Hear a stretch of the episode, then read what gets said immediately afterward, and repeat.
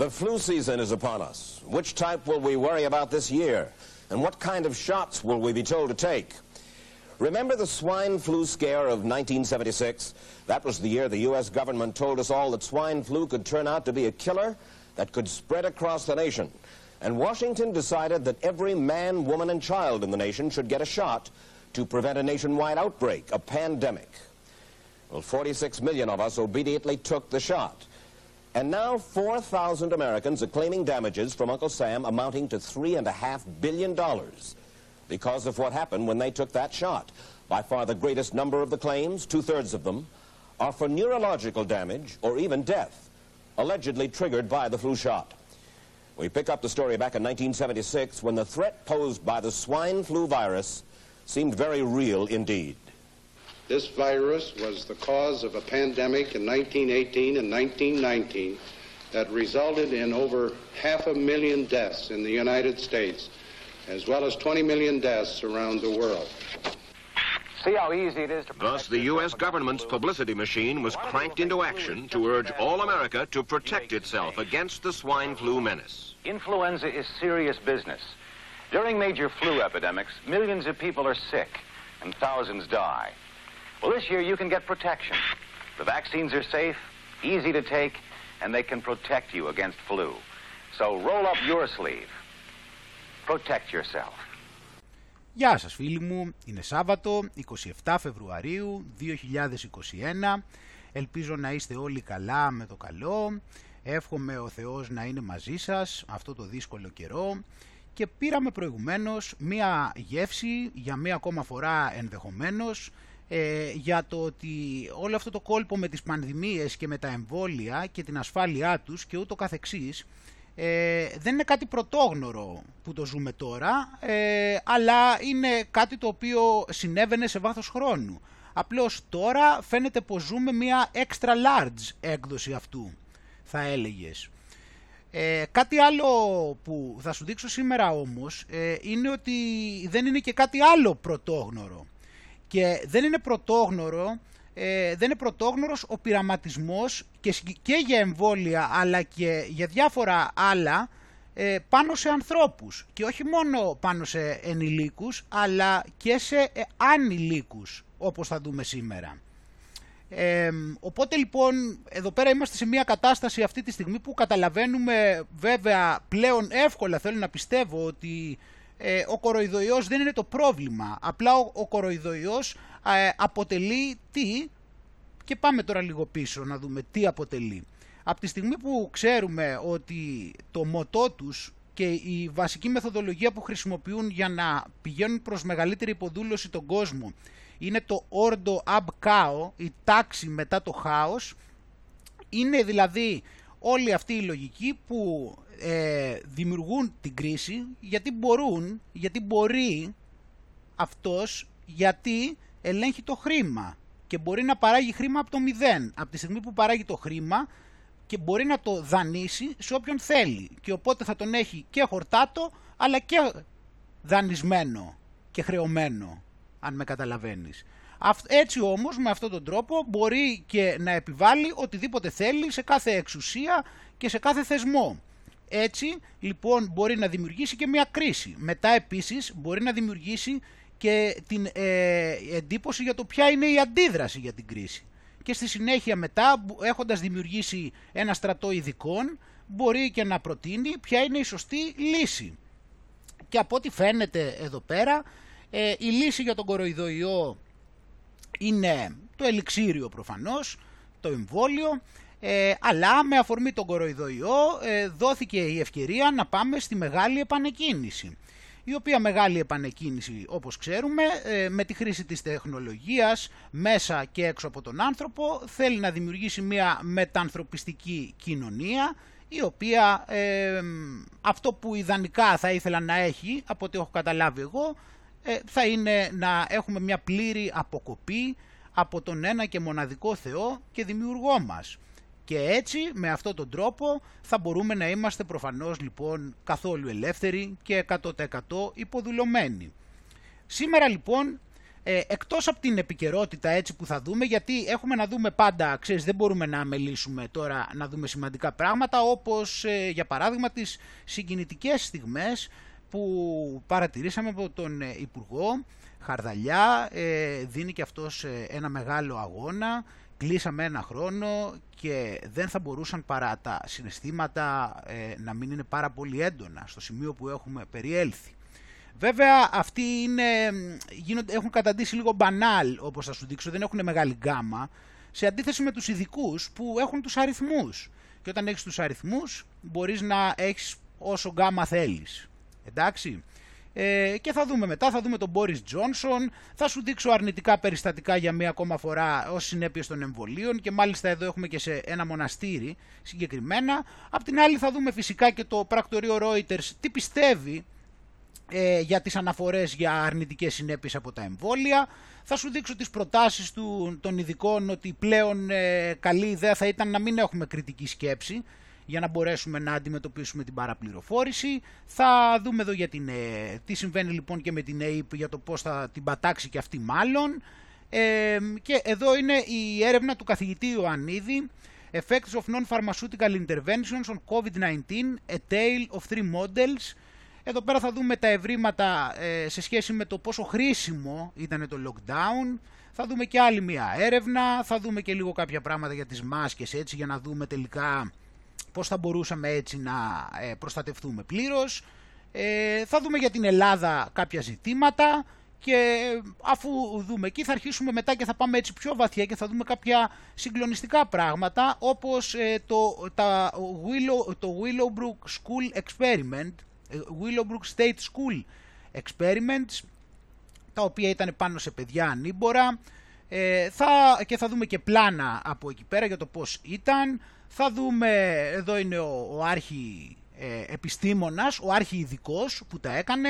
Θα δούμε για, ε, ραδιενεργά, για πειράματα ρα, ραδιενέργειας στην ε, τροφή που έγιναν από το Harvard και από το MIT, αυτά τα εξαίσια πανεπιστήμια. Θα δούμε λίγο και, από το, και μια γεύση από το Bill και μετά θα πάμε ε, όπως ε, θεωρώ ότι χρειάζεται συχνά πυκνά.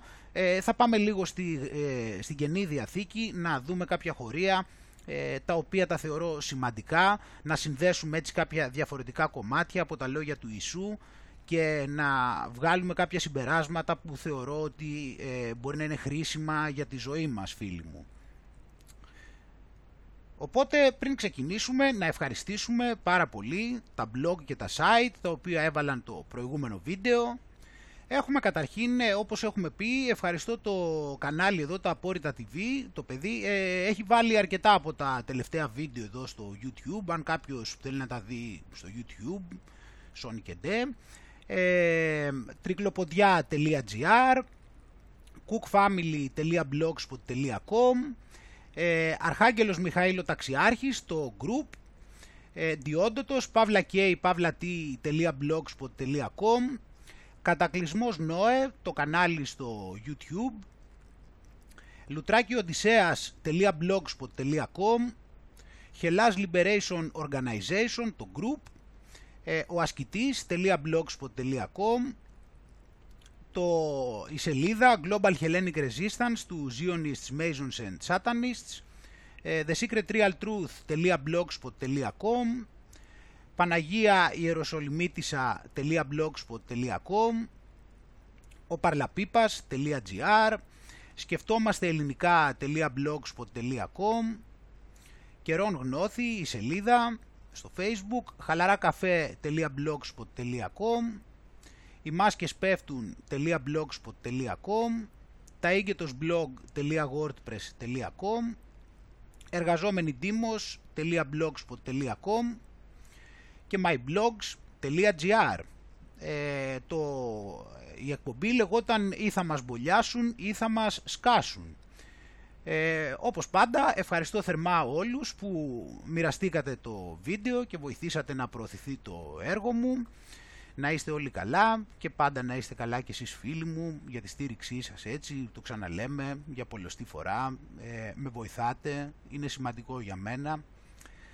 Και πάμε λοιπόν να μπούμε εδώ τώρα και να αρχίσουμε να βλέπουμε γιατί έχω να δούμε εδώ πέρα διάφορα και να ξεκινήσουμε καταρχήν με τον ε, Υπουργό. Και ο υπουργός ε, είπαμε ότι έχουμε φτάσει τώρα στο... είμαστε στο σημείο στο οποίο ε, έχουμε κλείσει ένα χρόνο. Και βλέπουμε εδώ λοιπόν, για να δούμε εδώ να ενημερωθούμε λοιπόν, λέει παράταση το lockdown στην Αττική, νέες περιοχές ε, στο κόκκινο. Ε, οπότε ε, ξέρουμε ότι έτσι εντάξει έχουν, ε, είμαστε σε κατάσταση συναγερμού και εδώ πέρα ούτε συζήτηση τώρα για να μην παραταθεί το lockdown. Έτσι δεν το συζητάμε. Δηλαδή να φανταστείς ότι εδώ πέρα ο, ο υπουργός σου λέει ότι, ε, πώς το λένε, ε, λύγησε στο τέλος της ενημέρωσης κάνοντας τον απολογισμό ενός χρόνου. Και εσείς κολόπεδα θέλετε και να βγείτε από το σπίτι, δεν βλέπετε εδώ τον υπουργό, τι τραβάει.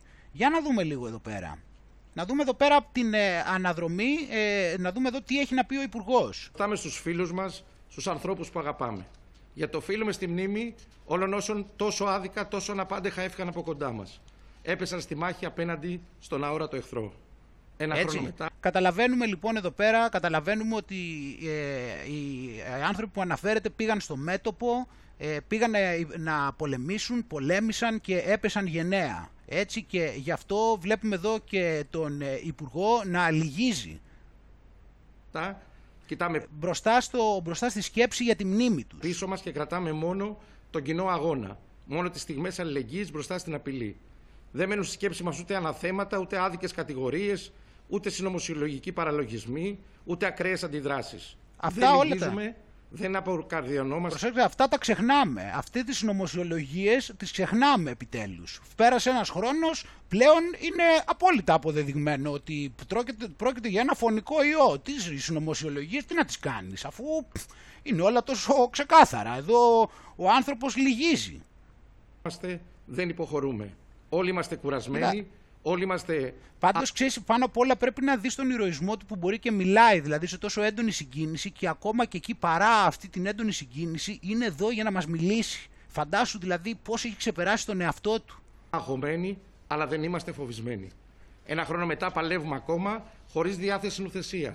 Χωρίς να Όχι. κουνάμε το δάχτυλο σε κανένα. Άντε καλέ. Με μόνη μας έννοια να πετύχουμε τον κοινό σκοπό. Να μείνουμε όλοι ασφαλείς ως το τέλος αυτής της περιπέτειας. Αυτή είναι η φροντίδα. Αυτή είναι η αγωνία μας. Αυτό είναι το καθημερινό μας στίχημα. Που για κάποιους από εμάς εξελίσσεται σε στίχημα ζωής. Στίχημα, στίχημα ζωής πάλι. Είναι, είναι ένα στίχημα ζωής. Δίνει, δίνει ένα μεγάλο αγώνα ο Υπουργός. Τον βλέπουμε εδώ πέρα. Έχει πραγματικά από την πολλή απειλή. Νιώθει τόσο μεγάλη πίεση. Μόνο που η πίεση, γιατί την έχει την πίεση, μόνο που η πίεση είναι από αόρατο εχθρό, μόνο που το αόρατο αφεντικό που αυτός ποτέ δεν θα το δει ποιο είναι και ίσως δεν ξέρει καν και ο ίδιος ποιο είναι, γιατί αν ήξερε, θα ήξερε κιόλας ότι ούτε κι αυτός θα γλιτώσει κι ας νομίζει. σε στίχημα ευθύνης απέναντι στην πατρίδα, απέναντι στους πολίτες. Ένα χρόνο μετά, βλέπουμε επιτέλους το φως στην άκρη του τούνελ. Χάρη στο εμβόλιο, η ελευθερία δεν αργεί. Και όχι τυχαία η εθνική εκστρατεία για τον εμβολιασμό πήρε την κωδική ονομασία Επιχείρηση Ελευθερία. Έτσι πρέπει να είναι. Πρέπει να είναι επιχείρηση ελευθερία. Πρέπει να του, πρέπει να του πεις ότι θα του δώσεις ελευθερία για να νομίσει ότι θα την πάρει. Κατάλαβες για να το ευχαριστηθεί, να κάνει αυτό που είπαμε τη γάτα με το ποντίκι. Θα πρέπει λοιπόν στον Κογίμ να του πεις ότι θα πάρει την ελευθερία του, και, ότι- αλλά και ότι θα του τη δώσεις εσύ, θα του τα δώσει αυτός. Θα του τη δώσει αυτός την ελευθερία του. Οπότε έλα στον παππού του λέει να πάρεις την ελευθερία σου. Έλα στον παππού να πάρεις την ελευθερία σου. Και μετά, όπως καταλαβαίνεις, όπως έχεις δει να κάνει η γάτα με το ποντίκι, έτσι θα γίνει και πάλι.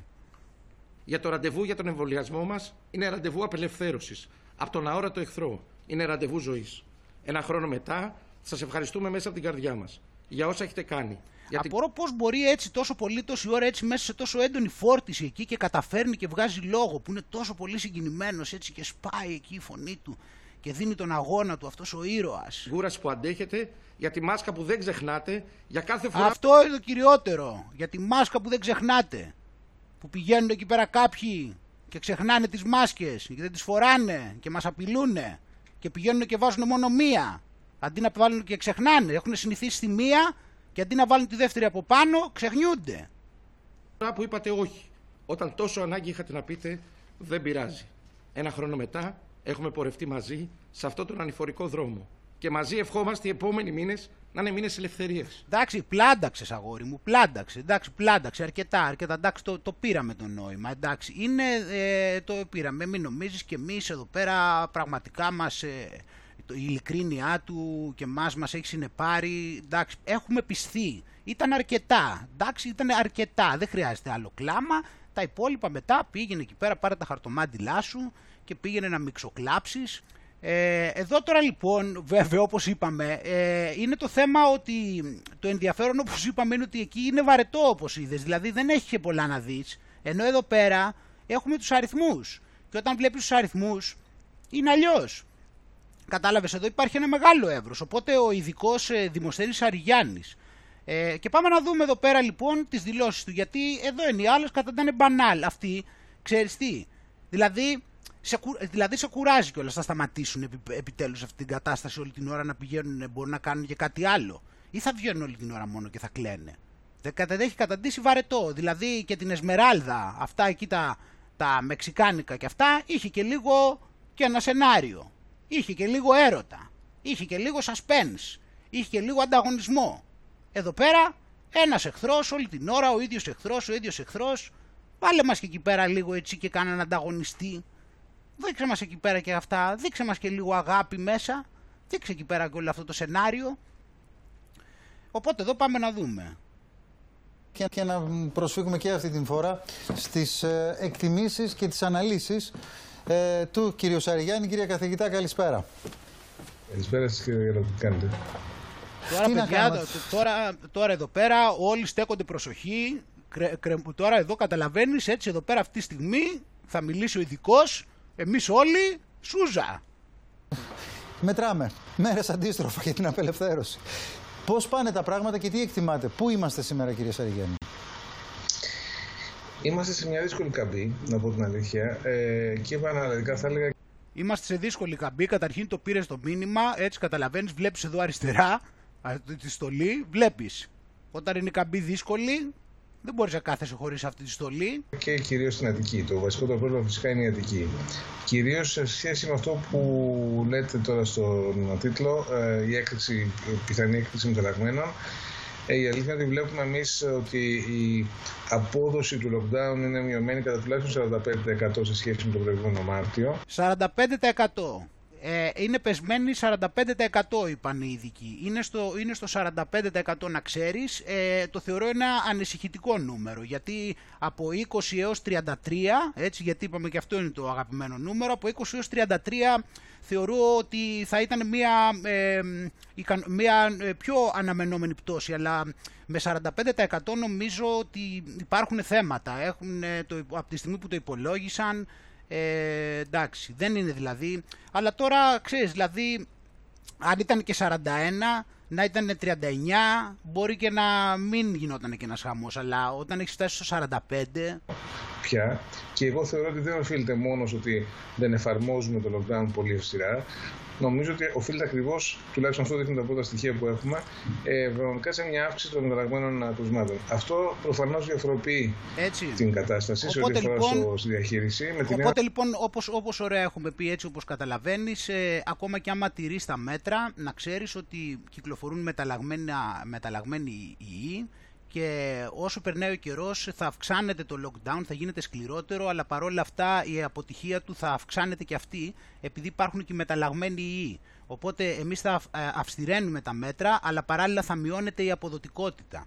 Με αποτέλεσμα να πρέπει να το παρατείνουμε, αν με καταλαβαίνεις. Ότι πρέπει πρώτα να είμαστε ο καθένας μας πιο προσεκτικός ε, και ταυτόχρονα ε, να δούμε πέρα από το lockdown μιας εβδομάδας παραπάνω ή, δύο, δεν είναι αυτό το θέμα. Το θέμα είναι να δούμε πώ. Έτσι. Μια εβδομάδα, δύο τώρα παραπάνω, εδώ κάτσαμε ένα χρόνο. Τώρα θα κολλήσουμε εδώ σε μία ακόμα εβδομάδα, αφού τώρα πλησιάζουμε. Λίγο ακόμα. Έτσι. Αυτό είναι η κλασική μέθοδος, είναι όπως έχουμε πει να λέμε συνέχεια, έτσι είναι ο κανόνας της δέσμευσης. Από τη στιγμή δηλαδή που έχεις μείνει ήδη ένα χρόνο μέσα, ε, δεν είναι και κάτι πολύ. Και όπως θα γίνει το ίδιο και με αυτούς με τα εμβόλια τώρα. Από τη στιγμή που το κάνανε, τώρα θα είναι κρίμα να μην συνεχίσουν το να εμβολιάζονται ανατακτά χρονικά διαστήματα σε όλη τους την υπόλοιπη ζωή. Όσοι, όσοι θα είναι.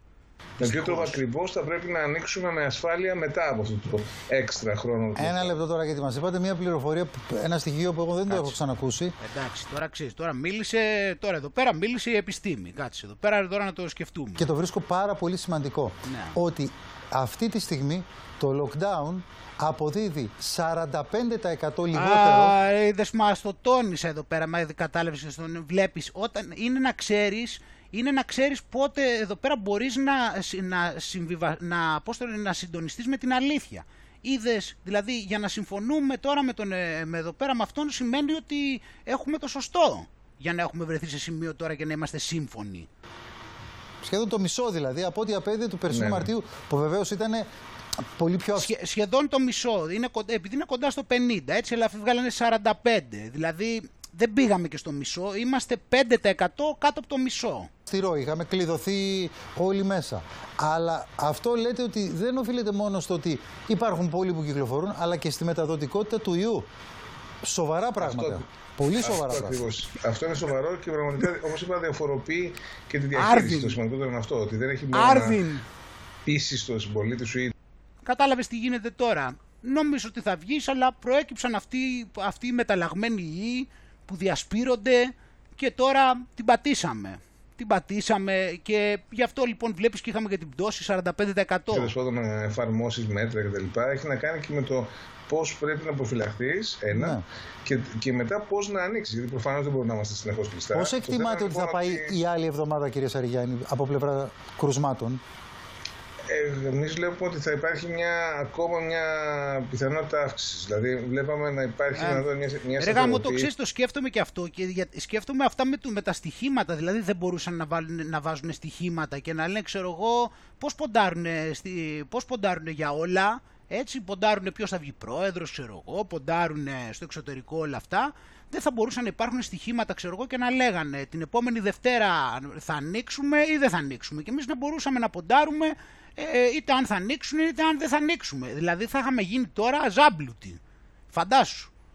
Ίσως ελπίζω να βγει το πρώτο σενάριο της σταθεροποίηση, αλλά τα τελευταία δεδομένα δείχνουν μια αυξητική πορεία και ακόμα πιο αυξητική χτες. Συνολικά το λέω από ότι τις προηγούμενες μέρες. Δηλαδή, μέχρι τις προηγούμενες μέρες ήμασταν ακόμα μέσα στα πλαίσια. Αυξητική Το- πορεία, έτσι να μας πείτε ένα ποσοστό από έως.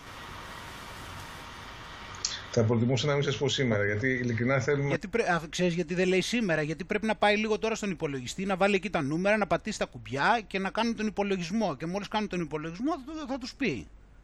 Είμαστε σε πολύ στενή Θέλω να πω είναι συνεργασία με το Ινστιτούτο μικρό Ιατρικών ποσοστό Ερευνών. ή μεγαλύτερο αυτό που περιμένετε; Μεγαλύτερο. Μεγαλύτερο. Μεγαλύτερο. Ναι, ναι, ναι. Και γι' αυτό θα ήθελα για να πω κάτι Μεγαλύτερο. πολύ συγκεκριμένα. Μεγαλύτερο Δεν είπαμε γιατί τώρα έρχονται τα εμβόλια. Τώρα, τώρα εδώ πέρα αρχίζουν και τελειώνουν οι πρόθυμοι. Να σας να παρασύρω, πω, το καταλαβαίνω Αλλά γιατί. να πω κάτι συγκεκριμένο. Βεβαίως. Λοιπόν, θα περιμένουμε ίσως και την εξειδίκευση. Κύριε Σαριγιάννη, σας ευχαριστώ πολύ. Κύριο Σαριγιάννης, με τα μοντέλα του και τις εκτιμήσεις που πέφτουν μέσα, Πέφτουν μέσα. Ακούσατε. Ο, ο κύριος Αργιάννης με τα μοντέλα και τις εκτιμήσεις που πέφτουν μέσα, ο οποίος όμως δεν ήθελε να κάνει εκτίμηση, αλλά το γλύψιμο παρόλα αυτά να του το ρίξουμε επί τη ευκαιρία. Και τώρα ξέρεις όπως τα βλέπω όλα αυτά τα πράγματα εδώ πέρα και τα βλέπω εκεί πέρα τα- και τα βλέπει ένας άνθρωπος ας πούμε αυτά και έχει τέτοιο, δεν μπορώ παρά να μην σου παρουσιάσω πού ακριβώς νιώθω ότι πηγαίνει το μυαλό του ας πούμε και πώς, ε, πώς θα μπορούσα να πω ότι μου φαίνεται ότι αισθάνεται. Πάμε να δούμε λοιπόν. Καλημέρα, παιδιά. καλημέρα σας. Αυτό για σας και Σμαράγδα.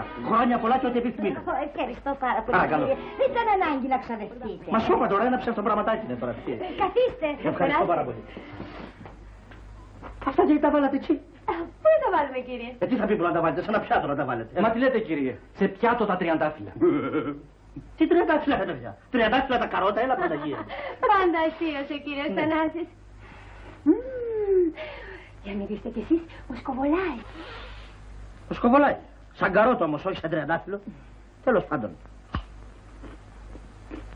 Καθίστε, κύριε; Ναι. Μπορώ να αρχίσω να σερβίρω, κύριε. Άκουλε και γρήγορα μάλιστα γιατί έχω μια πείνα. Τι καλά μας έχεις και ένας σμαράγδα. Πολλά και διάφορα, κύριε. Μπράβο. Πολλά και διάφορα. Πολύ χαίρομαι, παιδιά μου, που θα φάω με παρέα.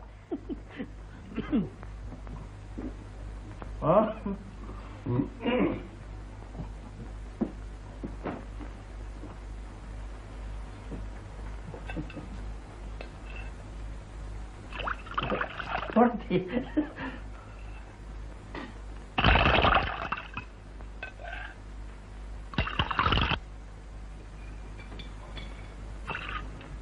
Μα τι.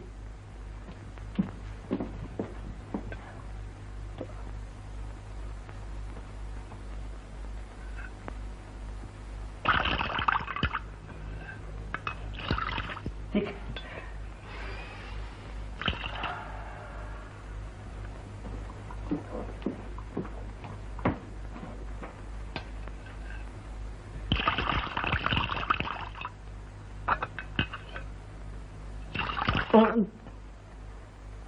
Καλή όρεξη. Καλώς ήρθατε.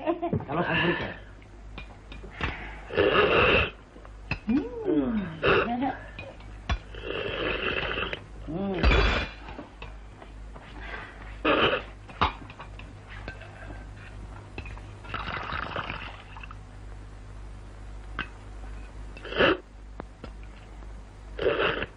Μα γιατί δεν τρώτε, κύριε; Ε; Λέω, δεν θα φάτε. Πώς ναι θα φά. Αλλά τι να φά. Το Μουσταφά. Το... Αριστούργημα κυρία Σμαράγδα. Μπράβο. Ευχαριστώ, ευχαριστώ.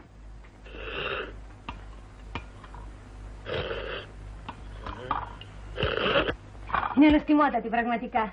Γιατί δεν δοκιμάζετε, κύριε Θανάση. Προσέξτε όμως μην καείτε γιατί καίει. Η σούπα. Θες να υπάρχει σούπα και να μην τη βλέπω.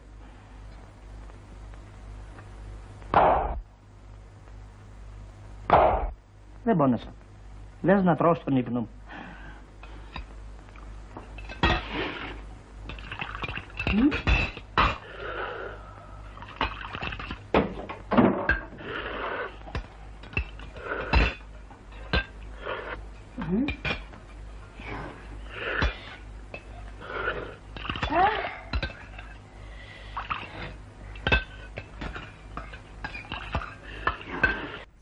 Έτσι που λες, κατάλαβες. Και τώρα, ε, εδώ πέρα λοιπόν βλέπουμε και φτάνουμε στο σημείο, από ό,τι βλέπουμε έτσι για να ξέρουμε πού βρισκόμαστε. Η Αττική λοιπόν ε, θα έχουμε παράταση του lockdown, διότι η Αττική οδήγησε σε μονόδρομο την Ειδική Επιτροπή. Και τώρα λοιπόν ζούμε με την ελπίδα της 15ης Μαρτίου. Συνεπώς βλέπουμε λοιπόν ότι στη δίνη του κυκλώνα είναι η Αττική και δι η Αθήνα. Έτσι. Οπότε άστα να πάνε. Να σας καλωσορίσω και τους δύο στην πόλη των παραστήσεων.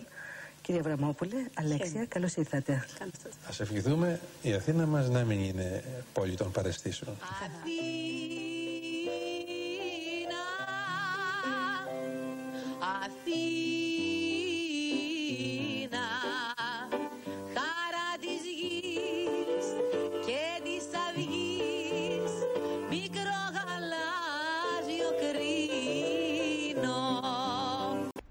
για να δούμε τι έχουν τώρα λοιπόν να μας πούνε και οι ειδικοί.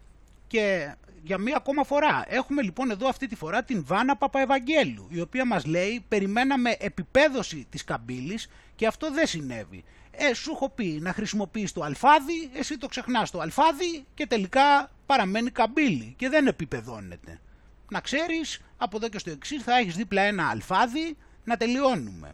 Υπάρχει αυτό, γιατί με αυτό που κάνει προκαλεί πολλές μικρές εξάρσεις Κατάλαβες, οι οποίες σχετίζονται με συναντήσεις σε σπίτια. Και βασικά συν- ε, σχετίζονται με συναντήσεις, είπαμε. Δεν πρέπει να υπάρχουν συναντήσεις. Αυτό είναι το θέμα. Οπότε λοιπόν αυτές οι συναντήσεις προκαλούν πολλές μικρές εξάρσεις. Και λοιπόν η φωτιά δεν μπορεί να σβήσει. Στέλνουν από πάνω λοιπόν που λες τα ελικόπτερα και τα πυροσβεστικά, αλλά έχει πολλές αιστείες η φωτιά όπως καταλαβαίνεις και επειδή έχει πολλές αιστείες όλο και αναζωπυρώνεται. Και όταν αλλάζει και η τροχιά του ανέμου, εκεί να δεις, μένουμε ανίκανοι στο να μπορέσουμε. Άστα να πάνε. Γι' αυτό μάλλον δεν βγαίνουμε και τη νύχτα. Είναι σαν τα ελικόπτερα ένα πράγμα που τη νύχτα δεν μπορούν να βγουν. Ε, οπότε η πληρότητα έτσι είναι στο 88%. Αφού λοιπόν καταλάβαμε, λοιπόν ενημερωθήκαμε από τους ειδικούς, πάμε να δούμε και εδώ πέρα τι πιστεύει και ο, τι πρέπει να κάνουμε σύμφωνα και με τον Μπόρις Τζόνσον. Ε, διότι στο προηγούμενο δείξαμε την πρόταση του, εκτός από ότι δείξαμε την καγκελάριο, δεν θυμάμαι στο προηγούμενο, στο προ-προηγούμενο, ότι ε, είπε ότι θα πρέπει να, ε, πώς το λένε, είπαμε θα πρέπει να ε, εμβολιαστεί ε, η Μαδαγασκάρη, είπαμε η Γρυλανδία, η Αλάσκα, ε, τα 20.000 νησιά στην Ινδονησία, κατάλαβες η Νέα Γουινέα. Ε, το ίδιο βλέπουμε και εδώ πέρα να συμφωνεί μαζί της όλος τυχαίως, έτσι και ο Μπόρις Τζόνσον. Δηλαδή τα βλέπεις όλα αυτά εδώ τα πράγματα και συζητάς τώρα για αν υπάρχει κάποια συζήτηση για την παγκόσμια κυβέρνηση και όλα αυτά. Βλέπεις μια τέτοια μεγάλη συμφωνία. Οπότε ο Μπόρις Τζόνσον δεν θεωρεί ότι έχει νόημα τώρα να κοιτάμε το κάθε έθνος τι θα κάνει. Πρέπει λέει να εμβολιαστεί όλος ο κόσμος. Έτσι. Και γι' αυτό λοιπόν ε, όσα εμβόλια ε, απομείνουν από την Αγγλία που δεν θα τα χρειαστεί θα τα δωρήσει στα έθνη τα οποία είναι φτωχότερα. Κατάλαβες γιατί είναι και large. Έτσι. Οπότε βλέπουμε εδώ πέρα και λέει But there's no point in us vaccinating our individual populations. We've got to make sure the whole world is vaccinated because this is a global pandemic and it's no use one country to being far ahead of one another. We've got to move together. Κατάλαβες, οπότε λέει ότι δεν υπάρχει λόγος ε, να εμβολιαστούν ε, ξεχωριστοί πληθυσμοί ε, και πρέπει να σιγουρέψουμε ότι όλος ο κόσμος θα εμβολιαστεί γιατί είναι μια παγκόσμια πανδημία και δεν έχει νόημα μια χώρα έτσι να πηγαίνει πολύ μπροστά από την άλλη. Πρέπει λέει να πάμε όλοι μαζί. Βλέπεις; Έτσι εδώ πέρα αυτές ήταν εδώ πέρα και οι προθέσεις του αγαπητού Μπόρις όπως καταλαβαίνεις, ο οποίος όπως είπαμε ήταν σύμφωνος με τους υπολείπους. Έτσι εδώ βλέπεις τον Τρουντό εδώ πέρα και όλα τα καλά παιδιά του G7. Έτσι. Ε, βέβαια, προηγουμένως ε, είδαμε το Θανάση Βέγκο, αλλά δεν είδαμε και πώς συνεχίστηκε η ιστορία. Για να τη δούμε λιγάκι λοιπόν. Και τώρα θα φάμε στα λίθια. Θα πιούμε στην υγεία της κυρίας Μαράγδας. Όπως φάγαμε έτσι και θα πιούμε.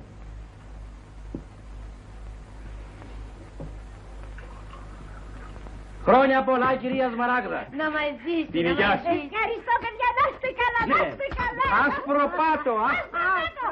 Να πάρει φίλε Ρόθιγκα. Τέλος πάντων. Τι άλλο θα φάμε; Ψάρι μαγιονέζα. Α, το φαγί μου. Ώρα θα την κάνουμε τα ράτσα σήμερα. Ορίστε. Ανά. Α, α, Γεια στα χέρια σου, κυρία Σμαράγδα. Κυρία Σμαράγδα, μισή κουταλίτσα μαγιονέζα ακόμα, σε παρακαλώ. Ευχαριστώ.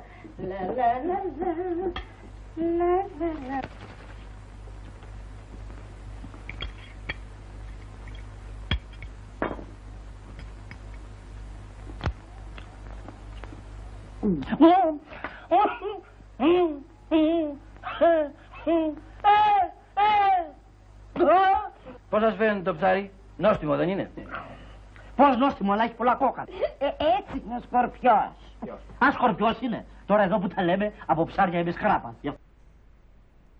Και τώρα έτσι αφού είδαμε και αυτά τα πραγματάκια να πάμε λίγο και να δούμε για μία ακόμα φορά βλέπουμε διαρκώς ε, α- αρνητικές συνέπειες και προβλήματα που προκύπτουν σε ανθρώπους οι οποίοι έχουν κάνει εμβόλια. Πάμε να δούμε μία περίπτωση τώρα η οποία είχε να κάνει με, με ένα ε, μοναστήρι κιόλας. Και έχουμε εδώ ότι δύο αδελφές ε, στα, στο, βι- στο μοναστήρι του Villa Hills πέθαναν ε, από κοροϊδοϊό. Αλλά πρόσεξε λίγο να δεις τι συνέβη, γιατί δεν είναι ακριβώς έτσι όπως φαίνεται στον τίτλο. Κοίτα εδώ λιγάκι. Οπότε λοιπόν υπήρξε έξαρση κοροϊδοϊού στο βόρειο Κεντάκι, στο μοναστήρι αυτό και ε, πώς το λένε, πάρα πολλές, more than, ε, more than two dozen, πάνω από δύο ε, dozens, ε, μπόλιγες δηλαδή, έτσι οι αδερφές βρέθηκαν θετικές και δύο πέθαναν.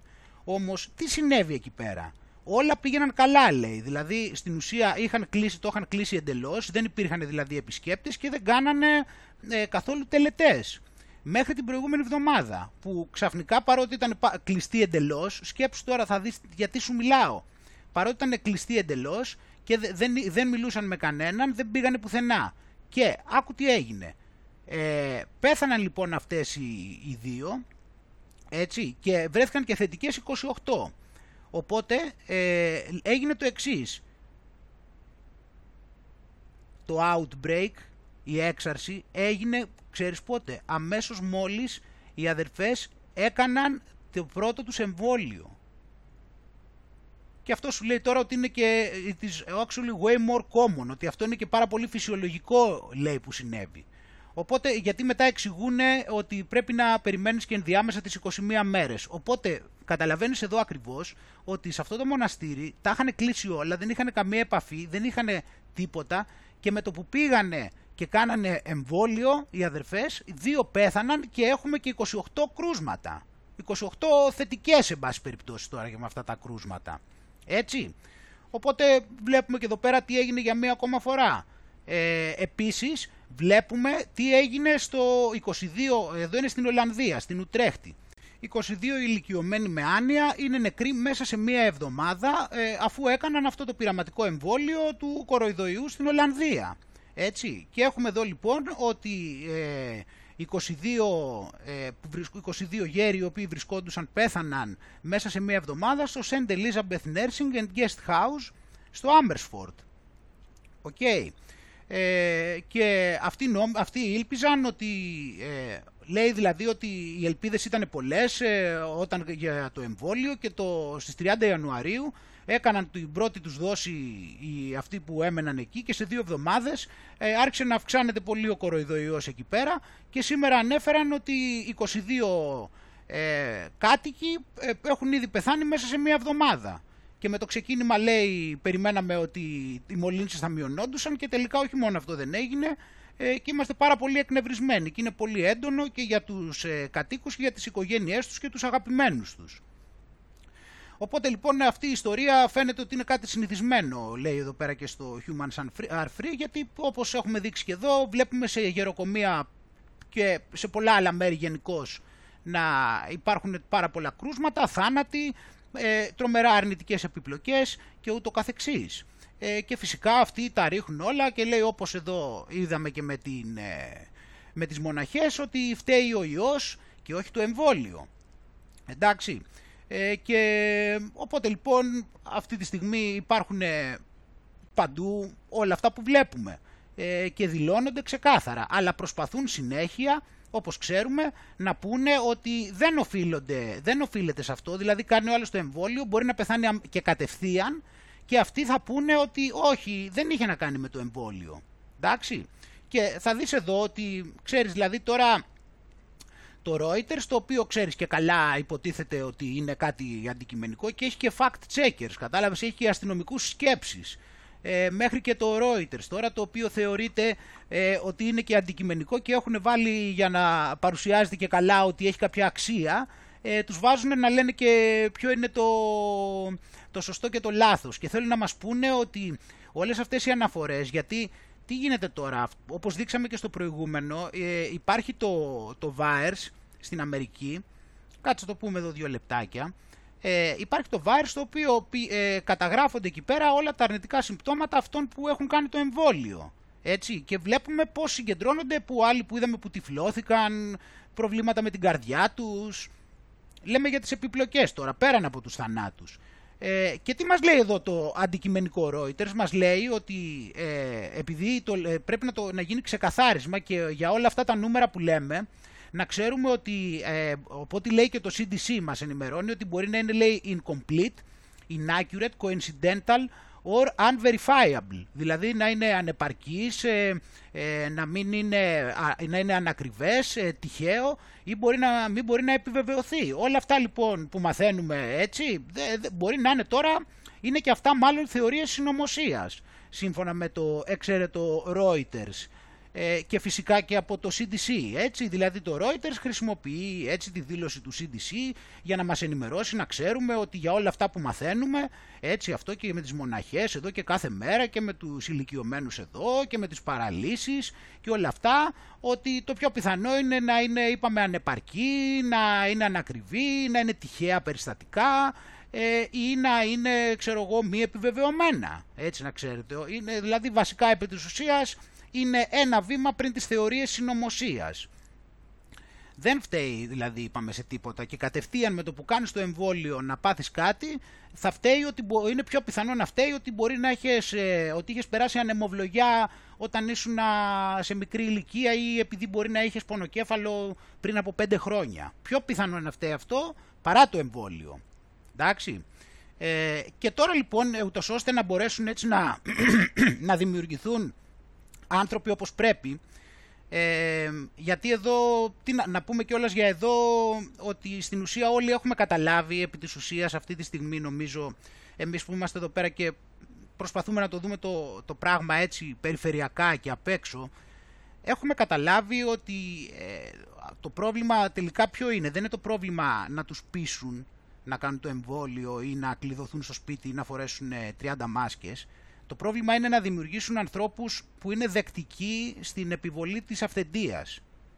Άρα λοιπόν στην ουσία το μασάζ είναι, ε, είναι πνευματικό, είναι νοητικό επί της ουσίας. Δηλαδή αυτοί που υποκύπτουν αυτή τη στιγμή και δέχονται όλα αυτά τα πράγματα δεν είναι επειδή έχουν βρει τεκμήρια προφανώς ότι υπάρχει λόγος, είναι απλώς επειδή υποτάσσονται στην εξουσία. Τώρα αν αυτοί με το να διαβάζουν το Reuters ικανοποιούνται ότι έχουν κάνει κάποιο είδους έρευνα, προφανώς και πρέπει να υπάρχει μια δικαιολογία ότι και καλά το ψάξανε κάποιοι. Και κάποιοι ήταν το Reuters, το Bloomberg, ε, το BBC ε, και από εκεί προκύπτει ότι έχουν κάνει έρευνα και διαλέξανε ποιο είναι το καλό το Pfizer ή το AstraZeneca. Κατάλαβες αυτό; Θεωρούν αυτοί ψάξιμο και έρευνα. Οπότε λοιπόν ε, αυτό που βλέπουμε να γίνεται είναι ότι δημιουργούνται άνθρωποι οι οποίοι δεν έχουν κριτική σκέψη. Μοιραία λοιπόν θα οδηγούμασταν και στο σημείο στο οποίο θα τους, διδα... θα τους μάθαιναν οι ειδικοί να μην έχουν κριτική σκέψη. Έτσι.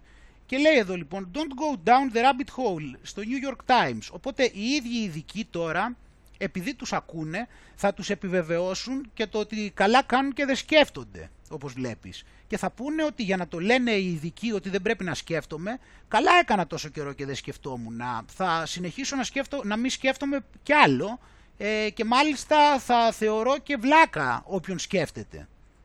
Οπότε λοιπόν η κριτική σκέψη όπως μας την έχουν μάθει λέει δεν βοηθάει στο να πολεμήσουμε την παραπληροφόρηση. Σαφές έτσι, η αντινόηση είναι απόλυτα σαφής. Μετά, ε, για τον ακαδημαϊκό λοιπόν, το Michael Caulfield ε, είπε ότι πρέπει να, να σταματήσεις να σκέφτεσαι πολύ αυτά που βλέπεις στο ίντερνετ.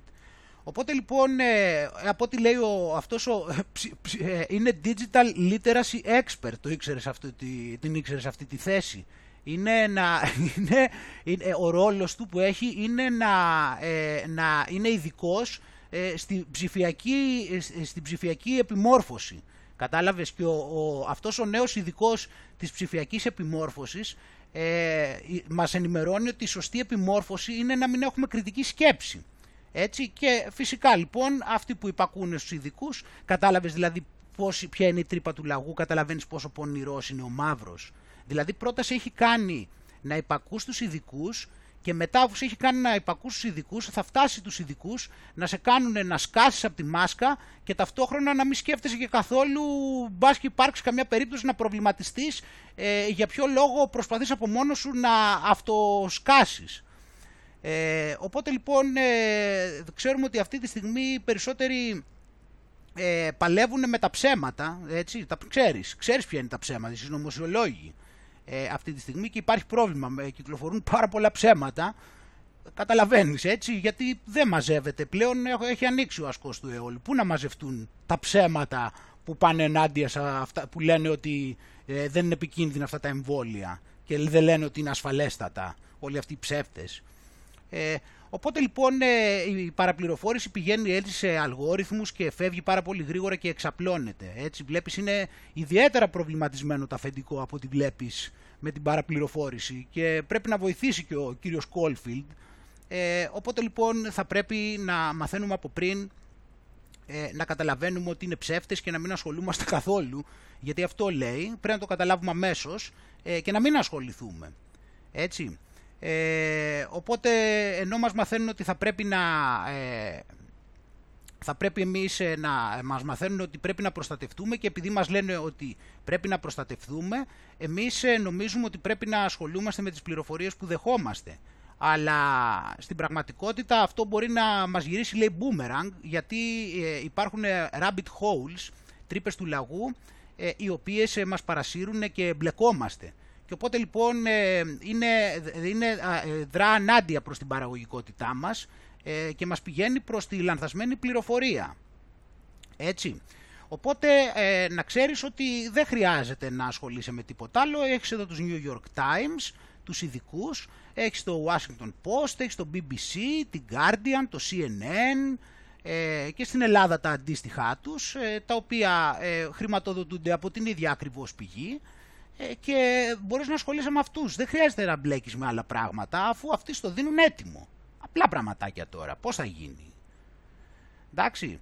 Και επειδή κυκλοφορεί και πάρα πολύ παραπληροφόρηση, έτσι μαθαίνουμε ότι η ΑΕΠ πλέον θα παρακολουθεί Viber και WhatsApp.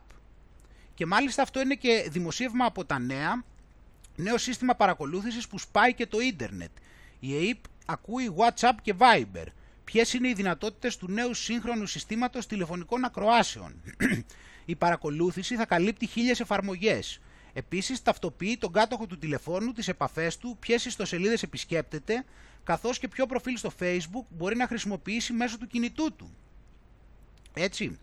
Ε, οπότε λοιπόν, ε, φυσικά λέει υπάρχει ένα όριο, δεν μπορεί να παρακολουθεί λέει όλους τους πολίτες της χώρας, ε, κάτι άλλωστε που είναι παράνομο αν δεν συντρέχει λόγος, αλλά κάποιους στοχευμένους. Ε, οπότε εντάξει, εμείς ε, που τηρούμε τους νόμους ε, δεν είμαστε στοχευμένοι, θα στοχεύσει τους παρανόμους, γιατί η εξουσία είναι νόμιμη και δεν κάνει παρανομίες. Οπότε να μην ανησυχείς, ε, δεν θα σε παρακολουθήσει, θα σε παρακολουθήσει μόνο ε, όταν κάνεις πράγματα παράνομα. Ε, γιατί τους ενδιαφέρει πάρα πολύ το να υπάρχει μεγάλη νομιμότητα. Και τώρα με αυτά και με αυτά, έτσι μέσα στην παραπληροφόρηση, έχουμε δει μέσα σε αυτό το συνεχιζόμενο lockdown, έτσι το οποίο είναι μια μονιμότητα έτσι και δεν πρόκειται να αλλάξει τώρα τίποτα έτσι άμα δεν κάνει τίποτα ο κόσμος, δεν χρειάζεται να το λέμε συνέχεια. Ε, και μάλιστα να σου πω και την αλήθεια, καλό είναι να το σκέφτεται και ο καθένας, είναι πάρα πολύ υποτιμητικό για τον εαυτό του και για το συλλογικό, είναι πάρα πολύ υποτιμητικό να περιμένουμε πότε θα μας δώσουν το ok ανεξαρτήτως ποιο σκοπό έχουν. Ακόμα και άμα έχουν το σκοπό να μας δίνανε το ok και να έλεγες ότι θα σου λέγανε ξέρω εγώ σε ένα μήνα και να το τηρούσανε. Γιατί να το δεχτείς; Ακόμα και μία μέρα παραπάνω όταν σου λένε γιατί να το δεχτείς; Οπότε λοιπόν δεν, δεν, δεν υπάρχει εδώ πέρα νομίζω κάποια συζήτηση για το πότε θα μας αφήσουν.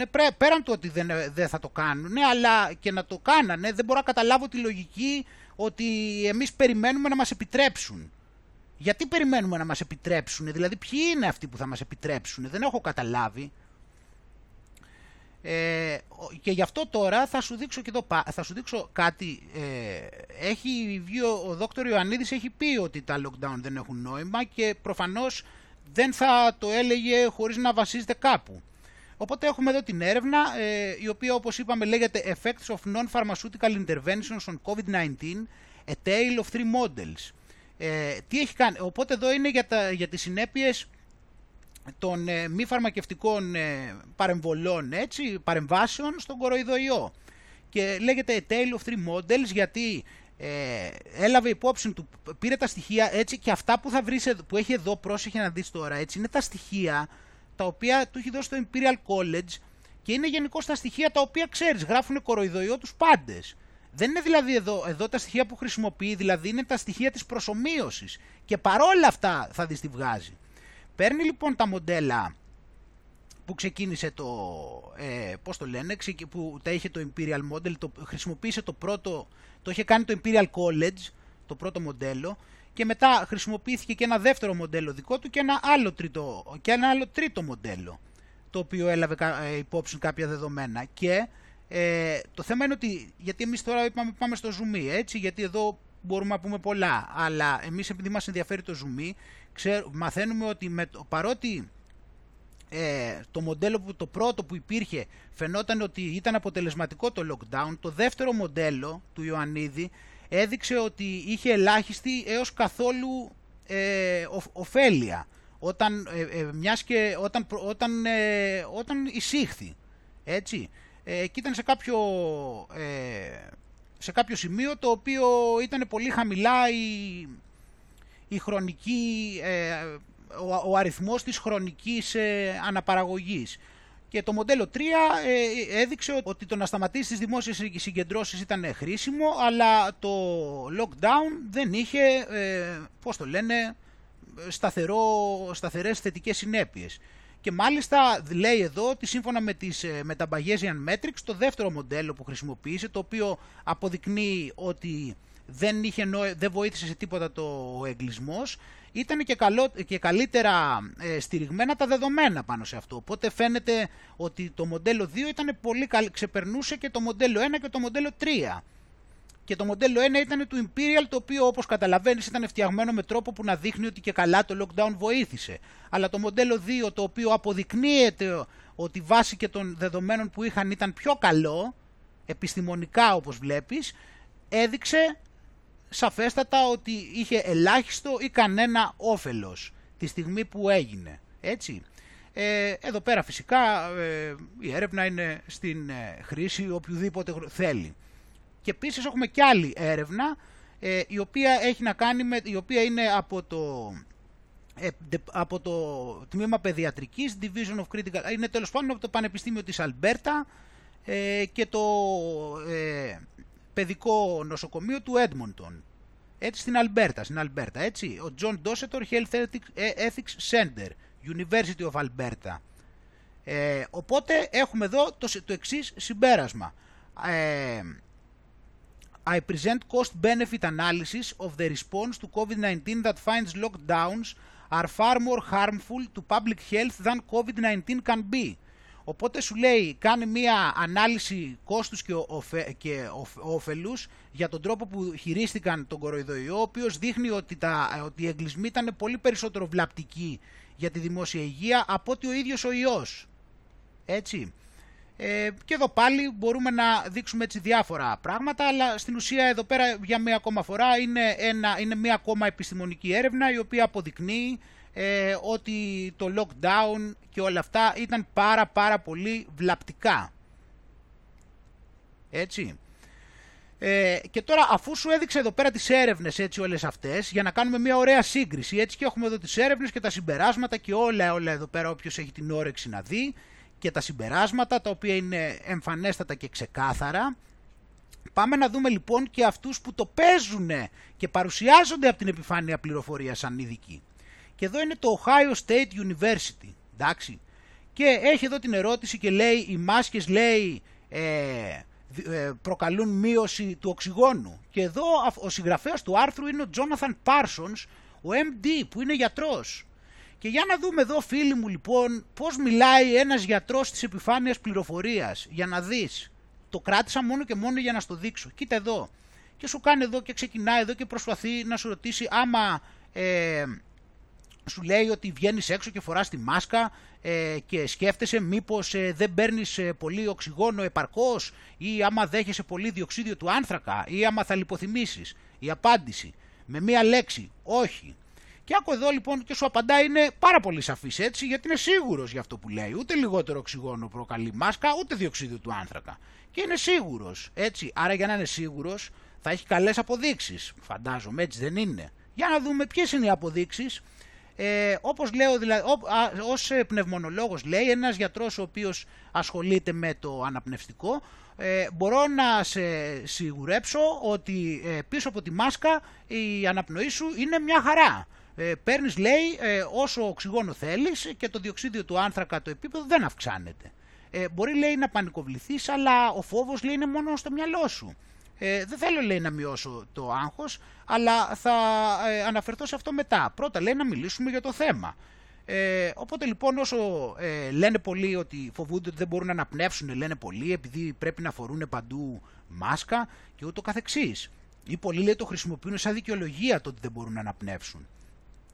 Οπότε λοιπόν ε, αυτό είναι ένα μεγάλο πρόβλημα για δύο λόγους. Γιατί ε, οι μάσκες λέει δεν επηρεάζουν το οξυγόνο ε, και είναι δεύτερον και το καλύτερο όπλο μας ε, για να σταματήσουμε τον κοροϊδοϊό, τη μετάδοση.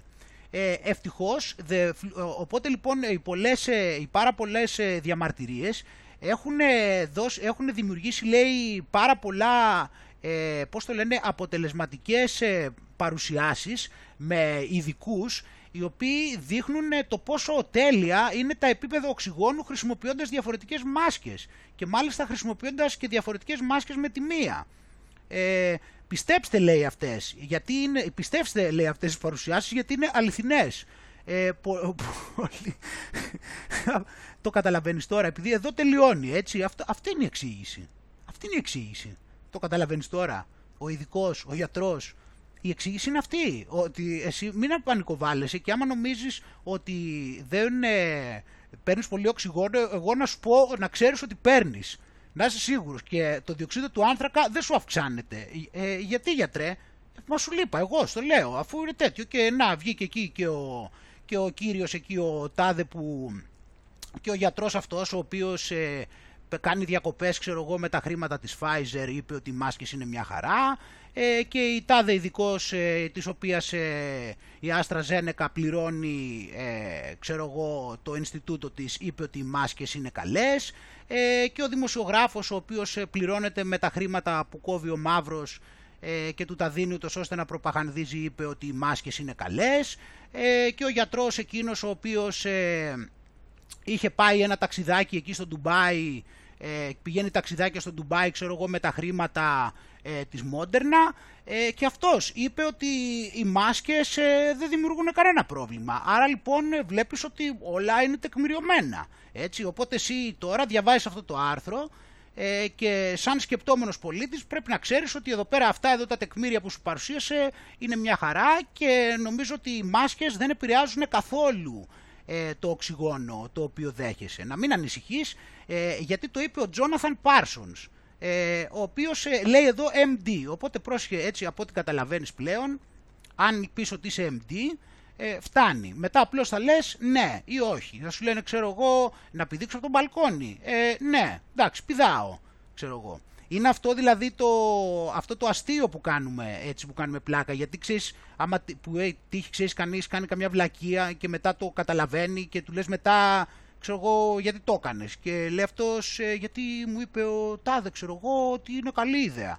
Και εμείς του απαντάμε, δηλαδή, άμα σου πει να πηδήξεις από την ταράτσα, θα πηδήξεις; Ε, τώρα είμαστε στο σημείο στο οποίο πιστεύουμε ότι υπάρχουν άνθρωποι που αν τους λέγανε να πηδήξουν από την ταράτσα, θα πήδαγαν. Δηλαδή, ούτε και αυτή είναι ερώτηση δεν μπορείς να τους κάνεις. Γιατί θα τους πεις, άμα σου λέγε να πηδήξεις από την ταράτσα, θα πήδαγες; Και θα σου πούνε, ναι, αν το λέει ο ειδικός και ότι αυτό είναι άρθρο για να το διαβάσεις και κάτι να μάθεις και να καταλάβεις την αλήθεια. Κυκλοφορούν τώρα τέτοια άρθρα επειδή ο άλλος είναι MD. Εντάξει, μην ανησυχείτε, ε, είναι μια χαρά. Μην ανησυχείτε, είναι και κάποιοι το έχουν δείξει. Εντάξει, εντάξει. Ε, πάμε να δούμε λοιπόν και εδώ ένα βιντεάκι τώρα λίγο με τις μάσκες όμως. Κοίτα, εδώ βλέπεις, εδώ είναι, τα, εδώ είναι τώρα όπως βγάζει τον αέρα, ξέρεις, εδώ κανονικά έπρεπε να μεταφέρεται ο ιός. Hey guys, does double masking work against coronavirus's transport? Let's find out. First, we're going to do the hospital masks, three ply. Πάμε να δούμε πρώτα εδώ με, τη, με αυτήν εδώ, κοίτα εδώ. Από ό,τι βλέπεις, Here's δεν two. πολύ σταματιέται, πάμε με δύο. Next, we're going to try Έτσι, a πάμε cloth τώρα. mask. Τώρα πάμε με, τη, με, με Remember, we μάσκα want to τώρα stop this moisture that's υφασμάτινη. coming out of our mouth because that's what COVID rides on. Για να δούμε ποια, ποια θα σταματήσει τελικά τον ιό από αυτές. Για να δούμε τώρα κάνουμε το τεστ. Τώρα εδώ πέρα βάζουμε την υφασμάτινη. Here's one. Όπως βλέπεις δεν περνάει τίποτα. Here's two. Δύο τώρα. Τίποτα δεν περνάει. Next, we're going to try an N95 with a cloth mask. Τώρα αυτή είναι ε, ε, νη 95 λέει. Αυτή είναι- λέγεται νη 95. Αυτές για να δούμε. Περνάει τίποτα. Και αυτή Θες μια one? χαρά όπως τη βλέπεις. Ε, δεν περνάει τίποτα. Here's a cloth mask on the Εδώ. N95. ε, τελειώνει εδώ πέρα. Ε, οπότε κατάλαβες ε, το συμπέρασμα από αυτό φαντάζομαι έτσι το, το συμπέρασμα το οποίο βγάζει κάποιος είναι ότι παρότι, παρότι όπως εύκολα καταλαβαίνει κάποιος στην πράξη ε, μειώνεται τρομερά η πρόσληψη οξυγόνου ταυτόχρονα όπως είδαμε ε, βγαίνει όταν δηλαδή ξεφυσάμε, όταν βγαίνει όταν εκπνέουμε όπως είδες και εκεί ε, βγαίνουν σε μεγάλο βαθμό ε, διάφορα χνότα τα οποία θεωρητικά έτσι θα μπορούσαν να με, το, επιχει- με τον τρόπο που πάνε να το παρουσιάσουν και πάλι θα μπορούσες να πεις ότι και πάλι δεν γίνεται δουλειά. Έτσι. Και γι' αυτό φίλοι μου, όπως είπαμε και την προηγούμενη φορά, δείξαμε εκεί το νάιλον ε, που έχει προτείνει το CDC για το νάιλον και αναφέρθηκα και σε αυτή τη λύση, την άλλη που μου ήρθε εκείνη τη στιγμή ε, και μάλιστα το έφερα και εδώ κιόλας να στο δείξω αυτό. Το έφερα εδώ πέρα, είναι αυτό, αυτό είναι το, Το λένε μεμβράνη τελικά. Έτσι, αυτό δηλαδή, άμα δεις εδώ το παίρνεις έτσι αυτό εδώ πέρα, και το, αυτή είναι μεμβράνη που σου έλεγα που βάζουμε πάνω στο παστίτσιο. Εμείς εδώ στην Αγγλία λέγεται cling firm. Αυτό λοιπόν εδώ πρέπει να το πάρεις και το, το ανοίγεις έτσι εδώ και πρέπει να το βάλεις ε, και να το τυλίξεις γύρω γύρω γύρω από, γύρω, γύρω από εδώ πέρα ε, από το τέτοιο. Και όπως σου είπα ιδανικά θα πρέπει να το τυλίξεις 33 φορές που είναι το αγαπημένο τους νούμερο. Και αν το πάρεις αυτό και το τυλίξεις έτσι γύρω γύρω και το πάρεις μετά και εσύ μετά το σφίξεις καλά πώς είναι κάπως που κόβουμε το αγκούρι και μετά όπως κόβεις το αγκούρι το τυλίγεις καλά έτσι έτσι και αυτό λοιπόν θα πρέπει να το σφίξεις έτσι εκεί πέρα καλά και από ό,τι καταλαβαίνω δηλαδή εγώ από τις οδηγίες του CDC ε, πιστεύω ότι μπορεί και να φτάσεις και στο επίπεδο του 100% ε, προστασίας από αυτόν τον τρομερό ιό. Οπότε έτσι αυτό είναι η μεμβράνη που είπαμε που βάζουμε πάνω έτσι εκεί πέρα ε, αυτά για να συντηρούμε τα φαγητά και είναι το ιδανικό όπως καταλαβαίνεις για να είναι αεροστεγές ε, αυτό το οποίο θέλεις να προφυλάξεις και να μην μπορεί να περάσει καθόλου οξυγόνο. Ε, γιατί όπως είπαμε αυτή τη στιγμή το οξυγόνο βλάπτει την υγεία από ό,τι φαίνεται και όσο συνεχίζουμε και παίρνουμε στο σώμα μας οξυγόνο τόσο και βρισκόμαστε σε μια κατάσταση στην οποία ε, απειλούμαστε από τον ιό. Ε, πάμε να δούμε εδώ πέρα τώρα παραπέρα λοιπόν να συνεχίσουμε έτσι αφού ε, συζητήσαμε. Βέβαια έτσι ε, επειδή τα πράγματα και όλα να ξεκαθαρίσω επειδή εδώ πέρα από ό,τι βλέπω σε τούτον εδώ τον κόσμο δεν ξέρεις τι υπάρχει, δεν ξέρω αν υπάρχει κάτι που δεν υπάρχουν άνθρωποι που να μπορεί να το πιστέψουν και αυτό. Έτσι ελπίζω το προηγούμενο να μην χρησιμοποιηθεί σαν κάποια ιατρική οδηγία. Γιατί εδώ που φτάσαμε δεν ξέρω ο καθένας τι μπορεί και να πιστέψει οπότε να το ξεκαθαρίσω να είμαι και σίγουρος μην έχω και καμία ευθύνη έτσι, να την πάρει την ευθύνη το CDC ε, οπότε εδώ πέρα πάμε παραπέρα να δούμε τι έχουμε εδώ, γιατί εδώ θα έρθουν σε ένα conflict of interest. Εδώ είναι αυτό που εντόπισα και θέλω να σου πω τώρα. Ε, πριν περάσουμε στο, ε, πριν δούμε κάποια πραγματάκια για την Ελλάδα, έχουμε ένα conflict of interest, έτσι λέγεται αυτό. Γιατί βλέπουμε εδώ ότι οι μαύροι ε, ενήλικες κάτω από 40 είναι αυτοί οι πρώτοι οι οποίοι ε, αποφεύγουν το εμβόλιο. Να προσέξεις, είναι οι μαύροι Αμερικάνοι είναι, είναι, που είναι κάτω από 40 είναι η πιο αρνητική στον ιό. Λάβε το αυτό υπόψη, έτσι λέει εδώ πέρα. Και εδώ πέρα λοιπόν η νέα τάξη πραγμάτων θα φαίνεται ότι έχει βρεθεί σε ένα αδιέξοδο. Έτσι το πιάνεις τώρα τι σου λέω. Γιατί από τη μία θα πρέπει να κάνει διάκριση, κάνει διάκριση και από την άλλη ε, δεν μπορούν και να αποφύγουν και το, το μπόλιασμα. Έτσι. Όμως είναι, ε, είναι ρατσισμός να προσπαθήσει να, να πείσει τους μαύρους Αμερικάνους να κάνουν το εμβόλιο. Επειδή δηλαδή είναι μαύροι πρέπει να πάει και να τους ε, κάνει να κάνουν το εμβόλιο ή να συζητάει και να τους, να τους κάνει αυτό το διαχωρισμό και να λέει ότι οι μαύροι δεν θέλουν να κάνουν αυτό το εμβόλιο και να τους στιγματίζει με αυτόν τον τρόπο, με το να τους θεωρεί αρνητές. Εγώ το θεωρώ ρατσισμό αυτό και τώρα έχουν βρεθεί σε αυτό που είπαμε είναι στη σύγκρουση ε, είναι σε σύγκρουση αυτή τη στιγμή ε, ζητημάτων. Πώς να το πω, είναι conflict of interest, ε, σύγκριση ενδιαφερόντων. Ε, δεν ξέρουμε αυτή τη στιγμή πώς μπορείς να το πάρεις αυτό και τι πρέπει να κάνουν για να το χειριστούν. Ε, να το έχουμε υπόψη λοιπόν ότι οι black adults under age 40 are the most likely group to say they definitely won't get the COVID-19 vaccine. Έτσι. Μας βάλανε τα γυαλιά φίλοι μου, έτσι, να βλέπουμε εδώ πέρα και τώρα θέλω να δω αν είναι αντιρατσιστές πραγματικά τα αφεντικά. Για να δούμε τι θα κάνουν τώρα τα αφεντικά. Α, ας δούμε λίγο τώρα φίλοι μου, να δείξω και κάποια πράγματα, να δείξουμε λίγο είχαμε, γιατί οι πολίτες δεν μπορώ να καταλάβω τι άλλο περιμένουν επιτέλους. Δεν έχω καταλάβει τι περιμένουν. Δεν έχω καταλάβει, ε, ένας χρόνος δεν φτάνει. Εντάξει, πες πιο πριν, δεν τους ήξερε κάποιος. Δεν τους είχε καταλάβει μέχρι τον Μάρτιο.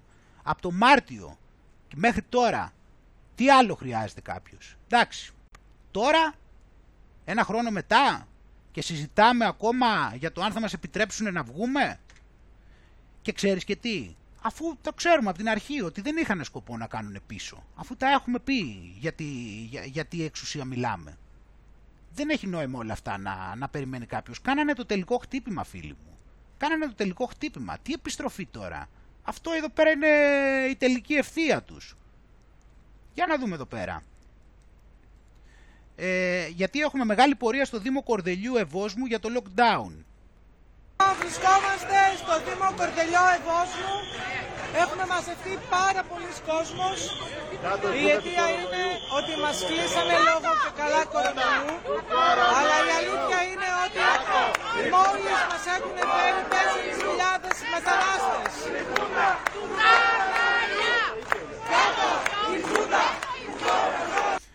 Τα ακούσατε έτσι, καταλάβαμε τι έγινε, το ξέρουμε κιόλας ότι ακολουθούν αυτή την τακτική έτσι; Και με την Ελευσίνα το ίδιο είδαμε, τους κλείνουν μέσα, δηλαδή τι να κλείσει μέσα γιατί έτσι κι αλλιώς τι, τι είμαστε, αλλά λέμε τώρα δήθεν ότι και καλά κάτι πιο αυστηρά μέτρα ξέρω εγώ, πιο νωρίς, όσο πιο πολύ γίνεται μέσα και δώσ' του μετά λαθρό αβέρτα και φέρνε λαθρό και κλειστεί τι Έλληνες στο σπίτι και φέρνε τους λαθρό να γλεντάνε.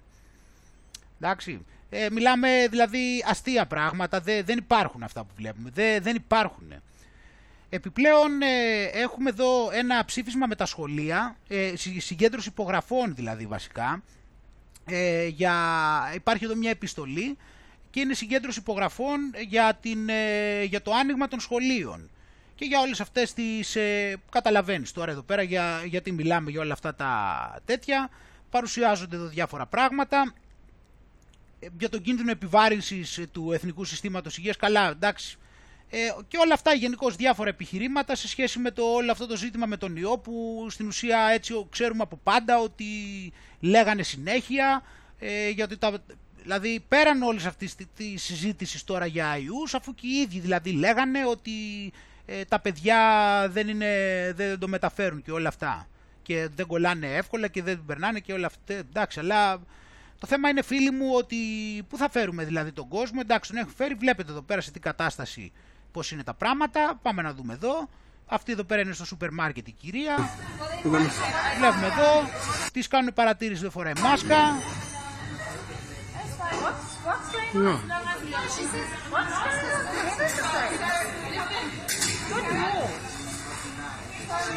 Βλέπετε εδώ τι, να, τι θα γίνει.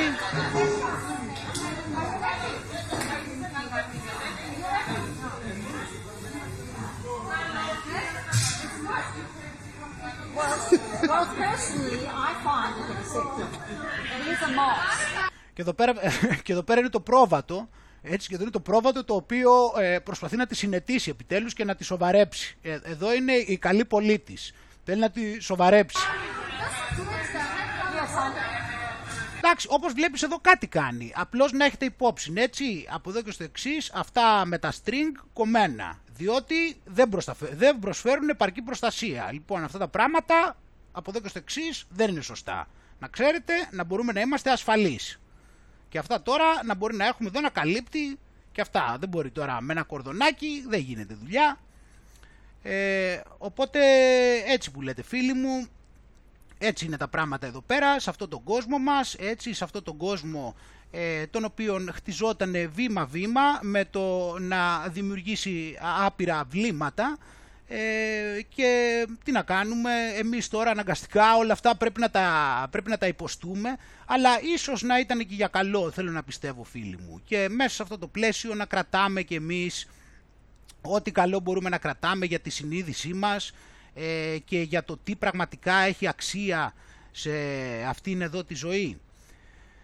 Τώρα ε, πάμε λίγο να μπούμε έτσι σχετικά λίγο βαθύτερα και να συνεχίσουμε λίγο καταρχήν από το σημείο που αφήσαμε την εισαγωγή. Γιατί σου έδειξα στην εισαγωγή, ε, αυτά, πριν, πριν ξεκινήσουμε μάλλον, συγγνώμη έτσι, όμως ξεκίνησε το βίντεο, ε, είδαμε κάποια πράγματα και πάμε λίγο να δούμε τη συνέχεια του βίντεο ε, σε σχέση με, το, ε, με ένα περιστατικό ε, που είχε να κάνει με το τότε εμβολιασμό.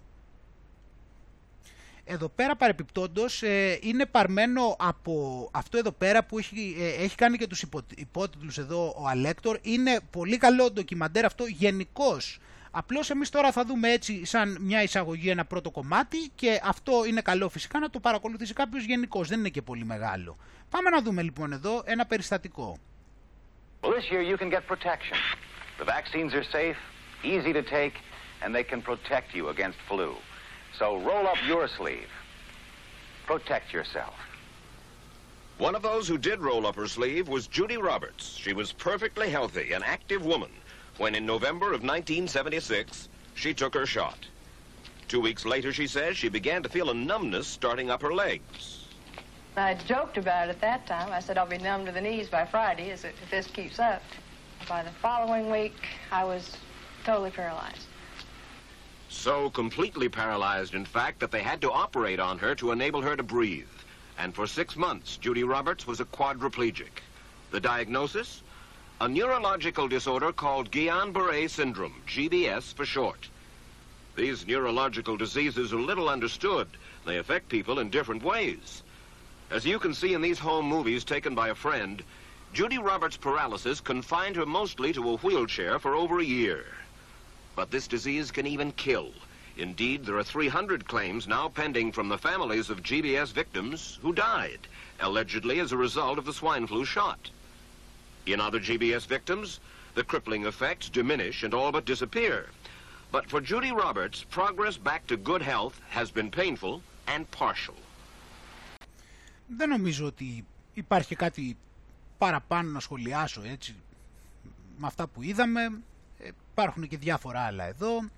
Και τώρα, ε, όπως σου είπα λοιπόν, ε, όπως σου είχα πει στην αρχή, θα δούμε για κάποια άλλα πειράματα πέραν από αυτά με τα εμβόλια και θα δούμε για πειράματα τα οποία γίνανε σε μικρά παιδιά ε, και μάλιστα σε παιδιά τα οποία είχαν προβλήματα. Πάμε να δούμε λίγο συγκεκριμένα ε, για, γιατί σου μιλάω. Καταρχήν έχουμε λοιπόν ότι μιλάμε, έχουμε για το Willowbrook State School Experiments, τα πειράματα.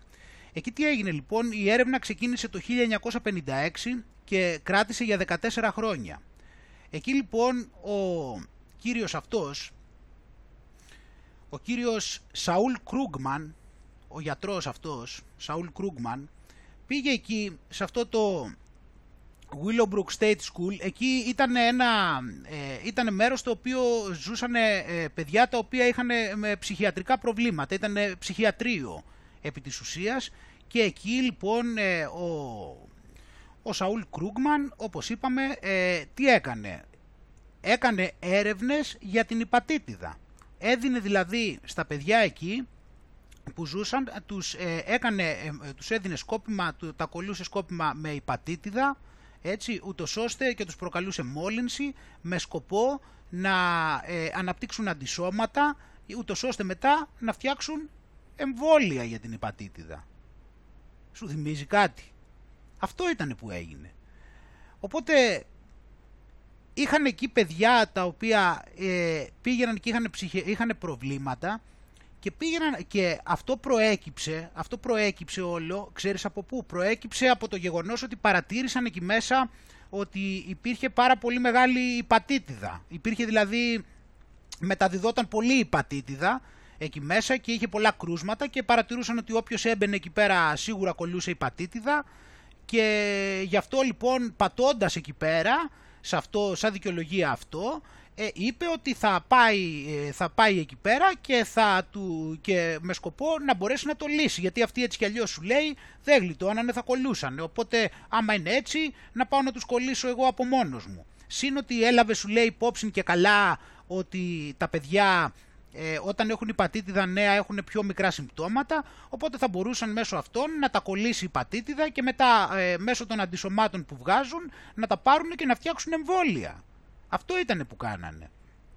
Οπότε ε, τα αντεπιχειρήματα που λέει αυτό είναι γιατί στην ουσία ήταν πειράματα εν αγνία τους και εκμεταλλεύτηκαν τα παιδιά και μάλιστα υπάρχουν πάρα πολλά στοιχεία ε, μετά για το πόσο έμεσα το κάνανε. Δηλαδή, ε, λέγανε στα, δηλαδή αν υπήρχαν φτωχοί γονείς ε, τους, λέγανε, τους πιέζανε να το πάνε εκεί το παιδί ακόμα και άμα δεν είχε ψυχολογικά προβλήματα, έτσι ε, ζητούσαν συνένεση και δεν εξηγούσαν ακριβώς τι ή παίρνανε συνένεση ξέρω εγώ από τα παιδιά τα ίδια τώρα τα οποία τι να καταλαβαίνανε και αυτός τώρα γιατί ε, σου- γιατί όπο- ε, λέει εδώ πέρα αυτό που σου είπα, ότι επειδή, επειδή έτσι κι αλλιώς ε, υπήρχε μεγάλη μεταδοτικότητα και καλά, ε, δοκίμαζε εκεί με το, γα- ε, το gamma globulin με ε, τέτοιο, άμα θα μπορούσε να τους προστατέψει μετά από, το, από την υπατήτηδα. Ε, και εντάξει, αυτοί το δικαιολογούν ότι αυτό μετά τους βοήθησε, υποτίθεται, να βρούνε, ε, ε, να βρούνε μετά το εμβόλιο που είπαμε για, την, ε, για το πώς θα αντιμετωπιστεί η υπατήτηδα. Ε, και αυτό, ότι κάνει δηλαδή τέτοιο, τις, ε, να, να κάνει αυτό τις ενέσεις με gamma globulin. Ε, οπότε λοιπόν ε, έχουν, έχουν εδώ τη δικαιολογία ότι πολλοί μπορεί να υποφελήθηκαν από αυτό, διότι και όλος ο κόσμος βέβαια προφανώς γενικώς και καλά έτσι, αλλά και τα παιδιά εκεί αφού έτσι κι αλλιώς όπως είπαμε δεν θα τη γλιτώνανε. Εμ, και βλέπουμε ότι αυτός ε, έτσι στην ιστορία μετά θα παρουσιαστεί φυσικά σαν κάποιος επιτυχημένος ο οποίος ε, βοήθησε την ιατρική. Έτσι, γι' αυτό είναι και το θέμα που στο δείχνω αυτό και το τονίζω. Και τώρα για να πάρουμε και μια γεύση πέραν του να μιλάω εγώ, γιατί ίσως ε, η εικόνα βοηθάει πολύ σε αυτό, υπάρχει ένα ακόμα ένα ντοκιμαντέρ το, για το Willowbrook, το οποίο βγήκε το 1972 ε, και δείχνει κάποιες εικόνες. Το- ο- α- ακόμα τότε, βέβαια να δούμε πώς ήταν τα πράγματα και να δεις και ποιος το είχε επισκεφθεί.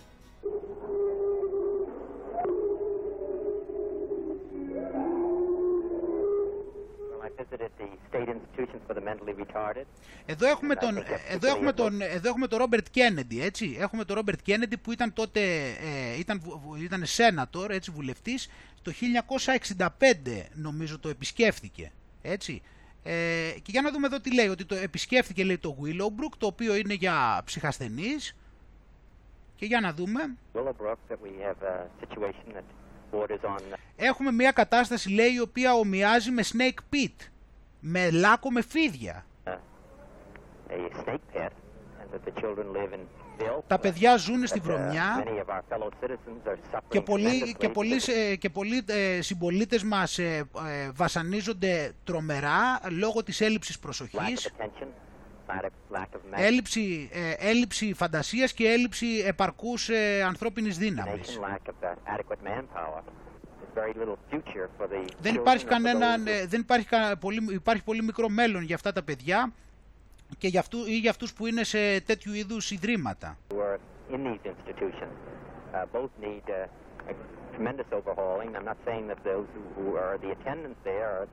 Έτσι, ότι χρειάζονται τρομερή βελτίωση και δεν είναι ότι κατηγορώ αυτούς που είναι εκεί ή αυτούς που.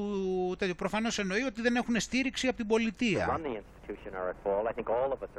Ότι η ευθύνη ανήκει σε όλους. Και ότι έχει περάσει ήδη ο καιρός για να γίνει κάτι πάνω σε αυτό. Έτσι και είναι εδώ το ντοκιμαντέρ. Ε, έχει έτσι και σχετικά έτσι ακραίες εικόνες μέσα από το πώς ήταν η κατάσταση. Βλέπουμε εδώ το κτίριο. not going to school, sitting on the ward all day, not being talked to by anyone. The ones that we saw were the most uh, severely and profoundly retarded. There are thousands there like that, uh, not going to school, sitting on the ward all day, not being talked to by anyone, only one or two or three people to take care of 70 people on the ward, sharing the same toilet, contracting the same diseases together. Uh, 100% of patients at Willowbrook uh, contract hepatitis within six uh, months of being in the institution. Most patients at some time in their life have uh, parasites. The incidence of uh, pneumonias and, uh, is greater than any uh, other group of people that I think exist in this country. Trauma is severe because these patients are left together on a ward, 70 retarded people, uh, basically unattended, uh, fighting for a small scrap of paper on the floor to play with, uh, fighting for the attention of the attendants who are overworked, trying to clean them, uh, feed them, clothe them, and if possible, pay a little attention to them. It's been more than six years since Robert Και εδώ είναι ο, εδώ είναι ο δημοσιογράφος ο οποίος μπήκε μέσα και κάποια χρόνια το 72 γιατί όπως είπαμε το 65 είχε πάει ο Κέννεντι. Όπως ξέρεις μετά από λίγα χρόνια τον Κέννεντι, αυτόν τον Ρόμπερτ Κέννεντι τον βγάλανε και αυτόν από τη μέση. Έτσι αυτός είναι ο, Α- ο RFK. Ε, όπως είδες αυτόν τον άνθρωπο τον βγάλανε και αυτόν από τη μέση μετά από λίγα χρόνια. και εδώ πέρα έχουμε το, το ντοκιμαντέρ. Το θέμα είναι ότι επίσης συμπεραίνουμε εύκολα ότι υπάρχει το εξής θέμα εδώ που συμβαίνει πάντα.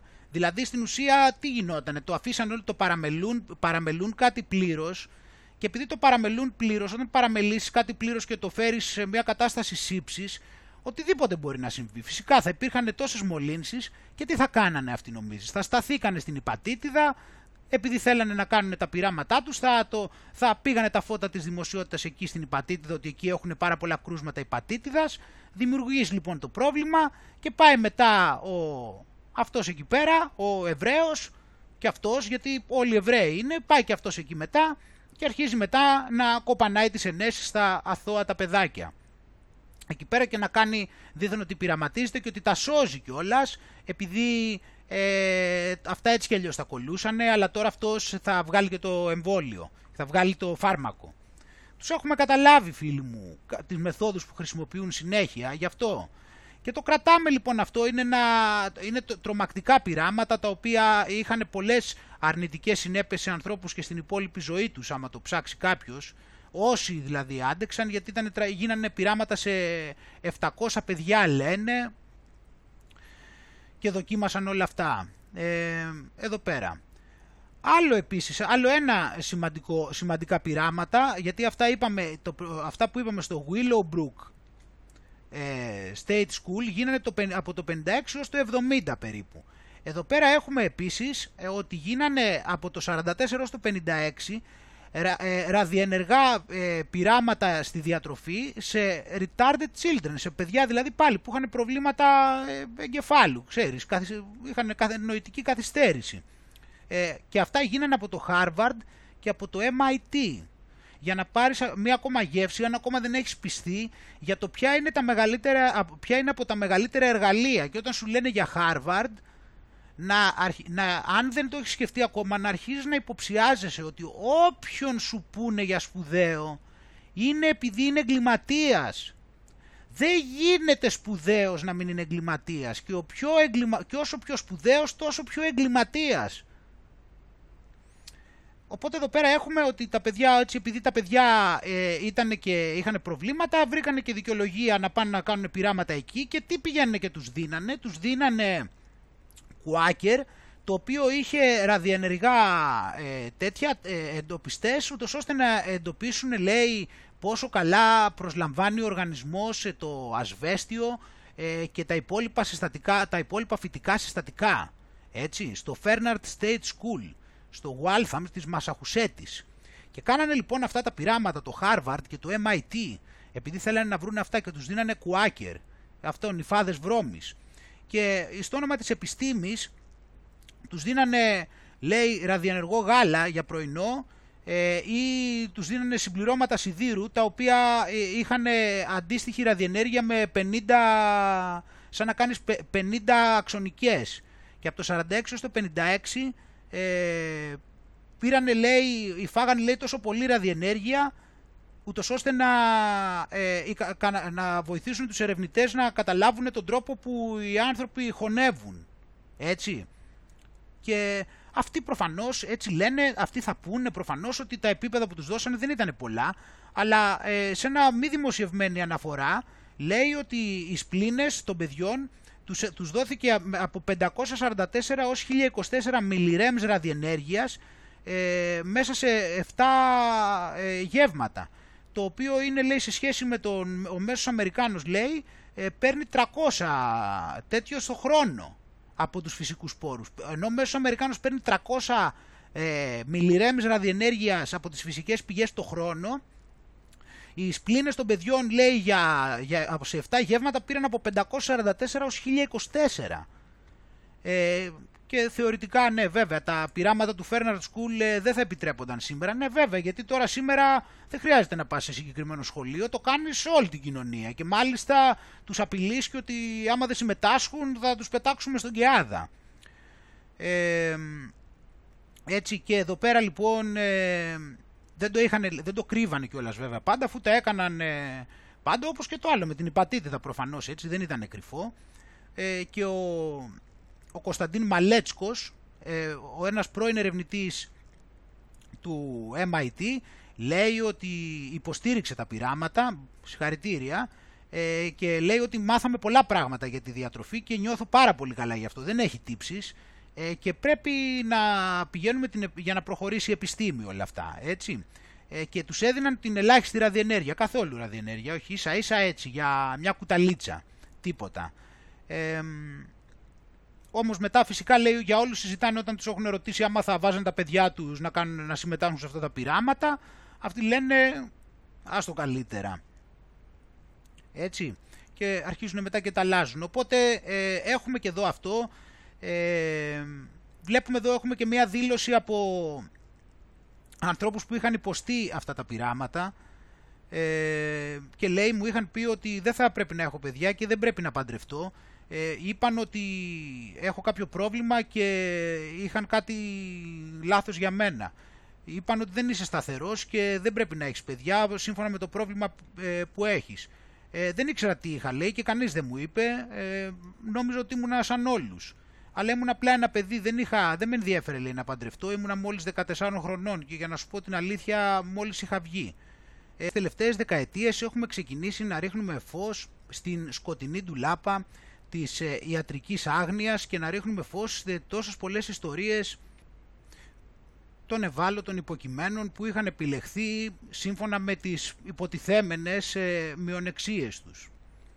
Εντάξει, ε, σου έχω δείξει αυτά εδώ να τα λαμβάνουμε υπόψη μάλλον έτσι και εδώ τώρα όταν, δια, όταν διαβάζεις αυτά τα πράγματα έτσι και βλέπεις εδώ πέρα για τα πειράματα με τη ραδιενέργεια και με αυτά πήγε το μυαλό μου λίγο και άρχισε και σκεφτόταν λίγο και, και ξέρεις σκέφτεσαι δηλαδή θυμάσαι και στο προηγούμενο επεισόδιο που σου έδειξα ότι ο Bill Gates λέει ότι nuclear power will be absolutely politically acceptable again.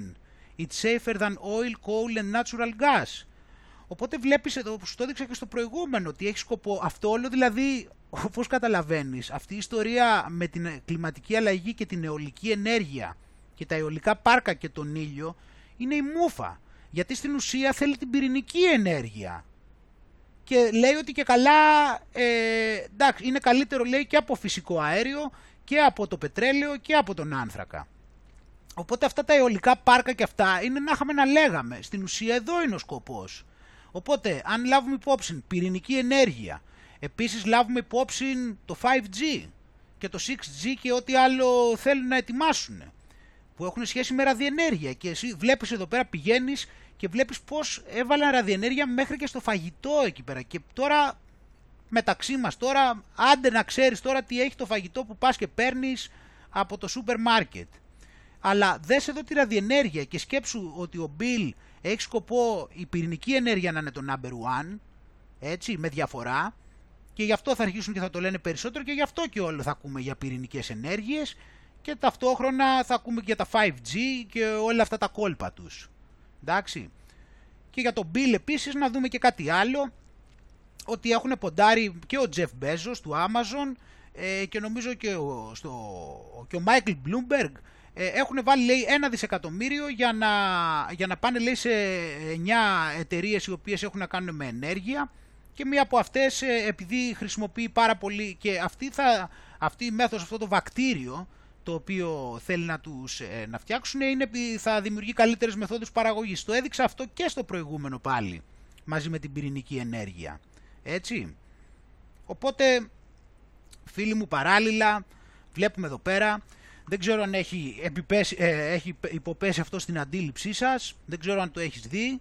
Ε, βλέπουμε εδώ λοιπόν αυτό εδώ το περιοδικό, Σάλπιξ Ορθοδοξίας, Διμηνιαία έκδοσης, Ιεράς Μητροπόλεως Φλωρίνης, Πρεσπών και Ορδέας, Μάρτιος Δεκέμβριος του 2020 και βλέπουμε εδώ, έτσι, βλέπουμε εδώ μια απόλυτη, μια τρομερή, απίστευτη, μια αδιανόητη ε, δεν, δεν μου έρχεται καν και η λέξη δηλαδή να πω.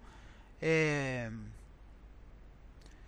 δηλαδή, σαν, σαν, δηλαδή θυμίζει τον Άγιο Γεώργιο. Ε, τι να πεις.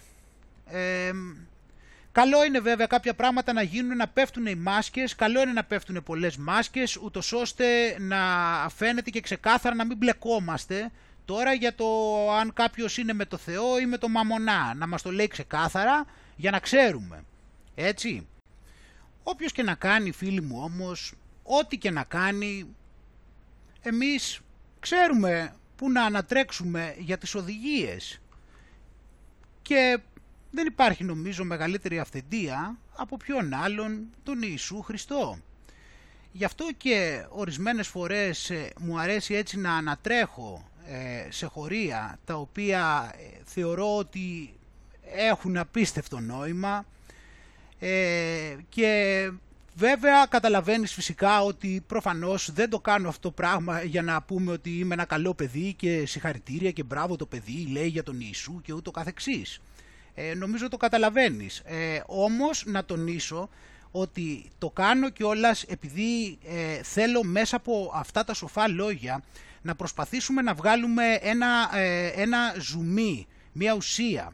Δηλαδή το ζήτημα δεν είναι προφανώς να έρθω εδώ και να αρχίσω να χρησιμοποιώ περίτεχνες έννοιες ούτως ώστε να προσπαθήσω να εντυπωσιάσω και στη συνέχεια να μην τις υποστηρίζω κιόλας και στην ουσία αυτό που θέλουμε είναι να προσπαθήσουμε να βγάλουμε έτσι κάποιες πρακτικές εφαρμογές ε, για το πώς μπορεί να αλλάξει ο τρόπος που σκεφτόμαστε και τι μπορούμε να κάνουμε και στη ζωή μας. Ας πάμε λοιπόν λίγο να δούμε εδώ πέρα ένα, κάποια σημεία τα οποία συνδυάζονται κατά τη γνώμη μου μεταξύ τους και έχουμε καταρχήν, πηγαίνουμε στο, στο και πηγαίνουμε στο σημείο ακριβώς στο 6.25. Και λέει λοιπόν ο Ιησούς, μάλλον από το 6.24 λέει «Ου δίναστε Θεό δουλεύειν και μαμονά». Ότι δεν μπορείτε, να, έτσι, δεν μπορείτε να έχετε δύο θεούς και το Θεό και το μαμονά, έτσι το χρήμα. Και λέει λοιπόν στη συνέχεια τώρα «Δια τούτο λέγω ημίν, μη μεριμνάτε τη ψυχή ημών τι φάγετε και τι πείτε, μη δε το σώμα τι ημών τι ενδύσιστε, ουχή η ψυχή πλειών εστί της τροφής και το σώμα του ενδύματος. Και μεταφράζουμε δια τούτου ακριβώς και σας λέγω μη φροντίζετε με στενοχώριαν και αγωνίαν δια τη ζωή σας. Δηλαδή δια το τι θα φάγετε και το τι θα πιείτε. Ούτε και δια το σώμα σας με τι θα ενδυθείτε. Δεν αξίζει η ζωή περισσότερον από την τροφή και το σώμα από το ένδυμα. Ε, εμβλέψατε εις τα πετεινά του ουρανού ότι ου σπείρουσιν, ουδέ θερίζουσιν, ουδέ συνάγουσιν εις αποθήκας και ο πατήρ υμών ο ουράνιος τρέφει αυτά. Ουχ υμείς μάλλον διαφέρετε αυτών. Παρατηρήστε λοιπόν τα πτηνά του ουρανού και είδετε ότι αυτά ούτε σπέρνουν, ούτε θερίζουν, ούτε συγκεντρώνουν τροφάς εις αποθήκας. Κι όμως ο πατήρ σας ο ουράνιος τα τρέφει. Σεις δεν έχετε ασυγκρίτως μεγαλύτερη αξία από αυτά. Τις δε εξημών μεριμνών δύναται προσθήνε επί την ηλικία αυτού πύχην ένα. Δηλαδή, ποιος δε από εσά, όσα πολλά και μεγάλα φροντίδα και αν καταβάλει, μπορεί να προσθέσει ε, στην ηλικία του έναν πύχη. Και περί ενδύματος τι μεριμνάτε; Καταμάθετε τα κρίνα του αγρού πώς αυξάνει. Ούκο πια ουδέν ήθη. Και περί του ενδύματος διατί φροντίζετε με τόση ανησυχίαν και αγωνίαν; Παρατηρήστε με προσοχή τα άνθη του αγρού που φυτρώνουν και πώς αυξάνουν. Ούτε κοπιάζουν ούτε γνέθουν. Λέγω δε ημίν ότι ουδέ Σολομών εν πάση τη δόξη αυτού περιεβάλλετο ως εν τούτον.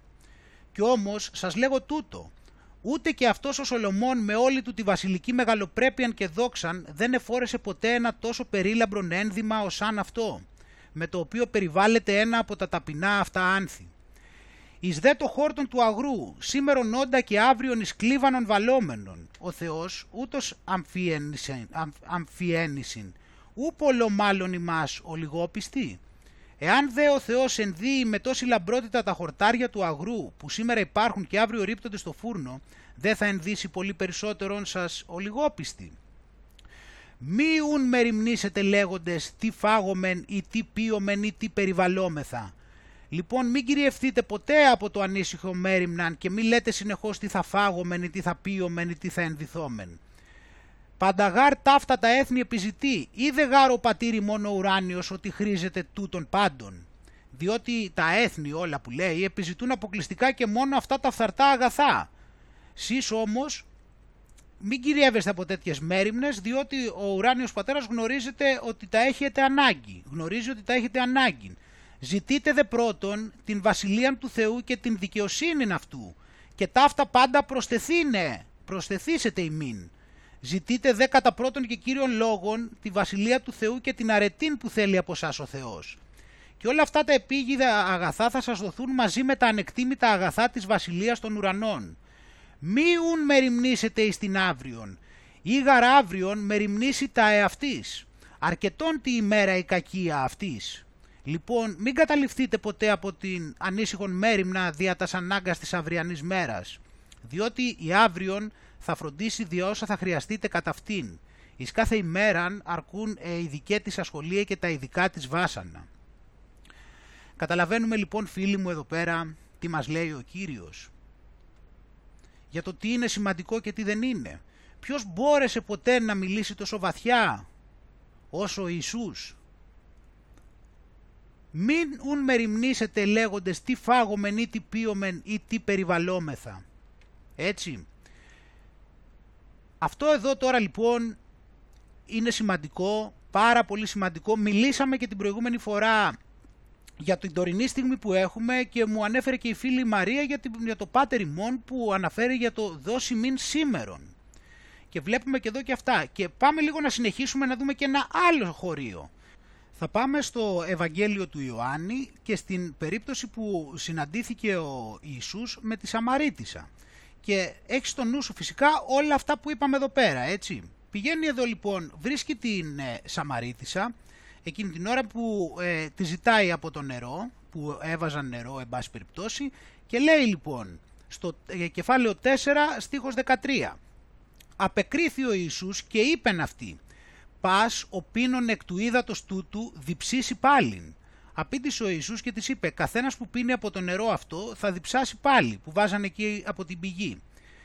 Και συνεχίζει «Ως διάν ποιεί εκ του ύδατος ου εγώ δώσω αυτό, ου μη διψήσει στον αιώνα, αλλά το είδωρ ο δώσω αυτό γεννήσεται εν αυτό πηγή ύδατος αλωμένου εις ζωή αιώνιον. Εκείνος όμως που θα πιει από το νερό το οποίο εγώ θα του δώσω δεν θα διψάσει ποτέ, αλλά το νερό που εγώ θα του δώσω θα μεταβληθεί μέσα του εις αστήρευτον πηγή πνευματικού ύδατος που θα αναβλύζει πάντοτε και θα του χαρίζει ζωή αιώνιαν.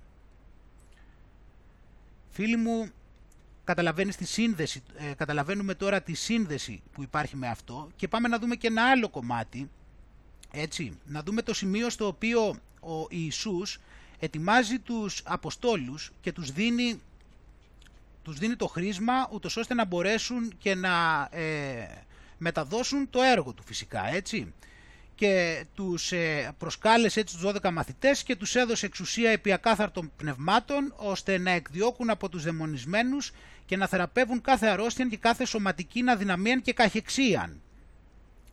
Και, του λέει και τους λέει συγκεκριμένα φυσικά, ε, το οποίο αυτό πρέπει να το λάβουν υπόψη πολύ, ασθενούντες θεραπεύεται, λεπρούς καθαρίζεται, νεκρούς εγείρεται, δαιμόνια εκβάλλεται, δωρεάν ελάβατε, δωρεάν δότε. Σας δίδω εξουσία να θεραπεύετε ασθενείς, να καθαρίζετε λεπρούς, να ανασταίνετε νεκρούς, να διώχνετε δαιμόνια. Προσέχετε, μη εμπορευτείτε ποτέ το χάρισμα αυτό. Δωρεάν ελάβετε, δωρεάν δώστε. Μη κτίσιστε χρυσών, μη δε αργυρών, μη δε χαλκώνεις στα ζώνα σημών μη αποκτήσετε και μη φυλάσετε εις την ζώνη σας χρυσά νομίσματα, ούτε αργυρά, ούτε χάλκινα. Και εδώ συνεχίζει, μη πήραν εισοδόν μηδέ δύο χιτώνας, μηδέ υποδήματα, μηδέ ράβδον. Μη παίρνετε ούτε σακούλι, διαναβάζετε τα τρόφιμα που θα σας χρειαστούν στον δρόμο. ούτε δύο υποκάμισα, ούτε υποδήματα, εκτός από αυτά που φορείτε. Ούτε ράβδον. Έτσι, γιατί δεν θα τα χρειαζόντουσαν φίλοι μου. Γιατί δεν θα τα χρειαζόντουσαν, γιατί, ήταν, γιατί θα είχαν το Θεό μαζί τους. Έτσι. Δεν θα χρειαζόντουσαν ούτε δεύτερο υπόδημα. Μέσα από όλα αυτά λοιπόν φίλοι μου βλέπουμε το, το βάθος του νοήματος γιατί στην ουσία όταν μας λέει ο Ιησούς να ασχολούμαστε με τη σημερινή μέρα, νομίζω ότι καλό είναι, δεν χρειάζεται κάποιος να σκεφτεί. Θα ήταν δηλαδή πολύ απλοϊκή σκέψη να πει κάποιος ότι επειδή σου λέει να δίνεις βάση στο σήμερα, ότι δεν σε ενδιαφέρει το μέλλον. Έτσι, αυτό είναι πιστεύω πάρα πολύ απλοϊκή προσέγγιση. Το θέμα είναι λοιπόν να λάβουμε υπόψη αυτό που είπε όμως, ότι ε, η κάθε μέρα έχει τα δικά της και η κάθε μέρα έχει διαφορετικά πράγματα να ασχοληθείς. Και επί της ουσίας, όταν λέει κάθε μέρα, εννοεί κάθε στιγμή επί της ουσίας.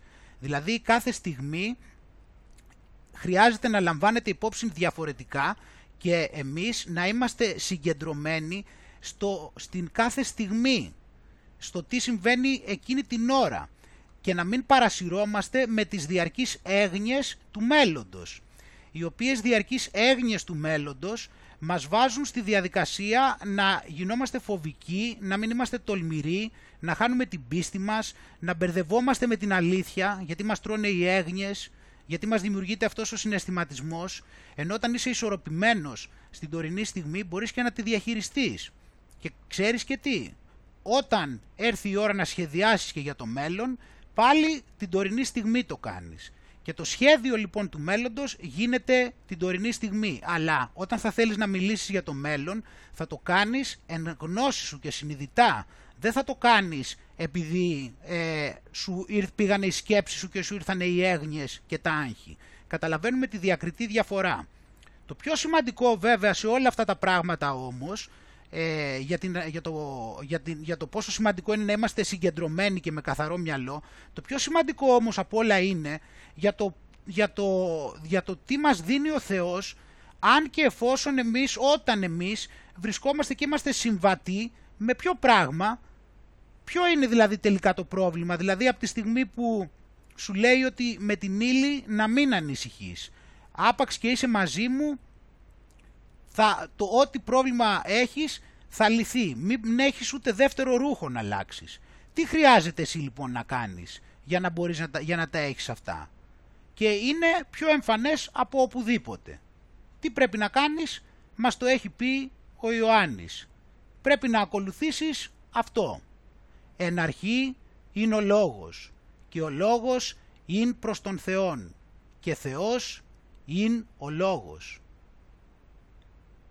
Όταν θα κάνεις λοιπόν αυτό, τότε θα έχεις και όλα τα υπόλοιπα τα οποία περιγράφει ο Ιησούς. Και αυτό του είδους τα προβλήματα θα είναι, μόνο σε μια, θα είναι μια προσέγγιση πάρα πολύ περιορισμένη, η οποία αναγκαστικά θα μας ε, βάζει σε φοβίες, όπως είπαμε, και δεν θα μας αφήνει να απελευθερωθούμε τόσο ψυχικά όσο και νοητικά και έτσι θα μπορούμε να πάμε και κοντά στο Θεό.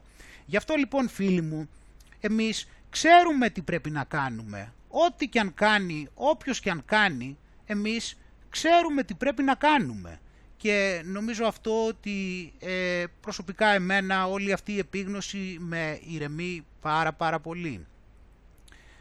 Να έχετε λοιπόν δύναμη φίλοι μου, ο Θεός μαζί σας. Ευχαριστώ πάρα πολύ που με ακούσατε. Ε, θα κλείσω και με ένα τραγουδάκι. Δεν ξέρω λοιπόν αν εσύ έχεις αποφασίσει τι θα κάνεις. Εγώ όμως από ό,τι φαίνεται μου ήρθε η ιδέα τι πρέπει να κάνω και θα το δεις ευθύς αμέσως. Καλή συνέχεια σε όλους. Γεια και χαρά.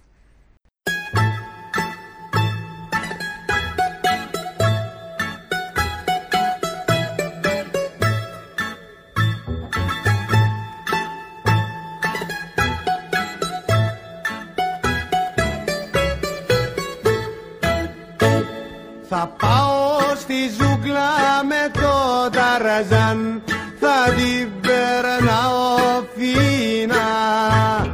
Θα πάω στη ζούγκλα με το ταραζάν Θα φύγω σε ένα μήνα. Κι αν θα με πάνε τα αγριά θηρία Θα με γράψουν και στην ιστορία. Πως με φάγανε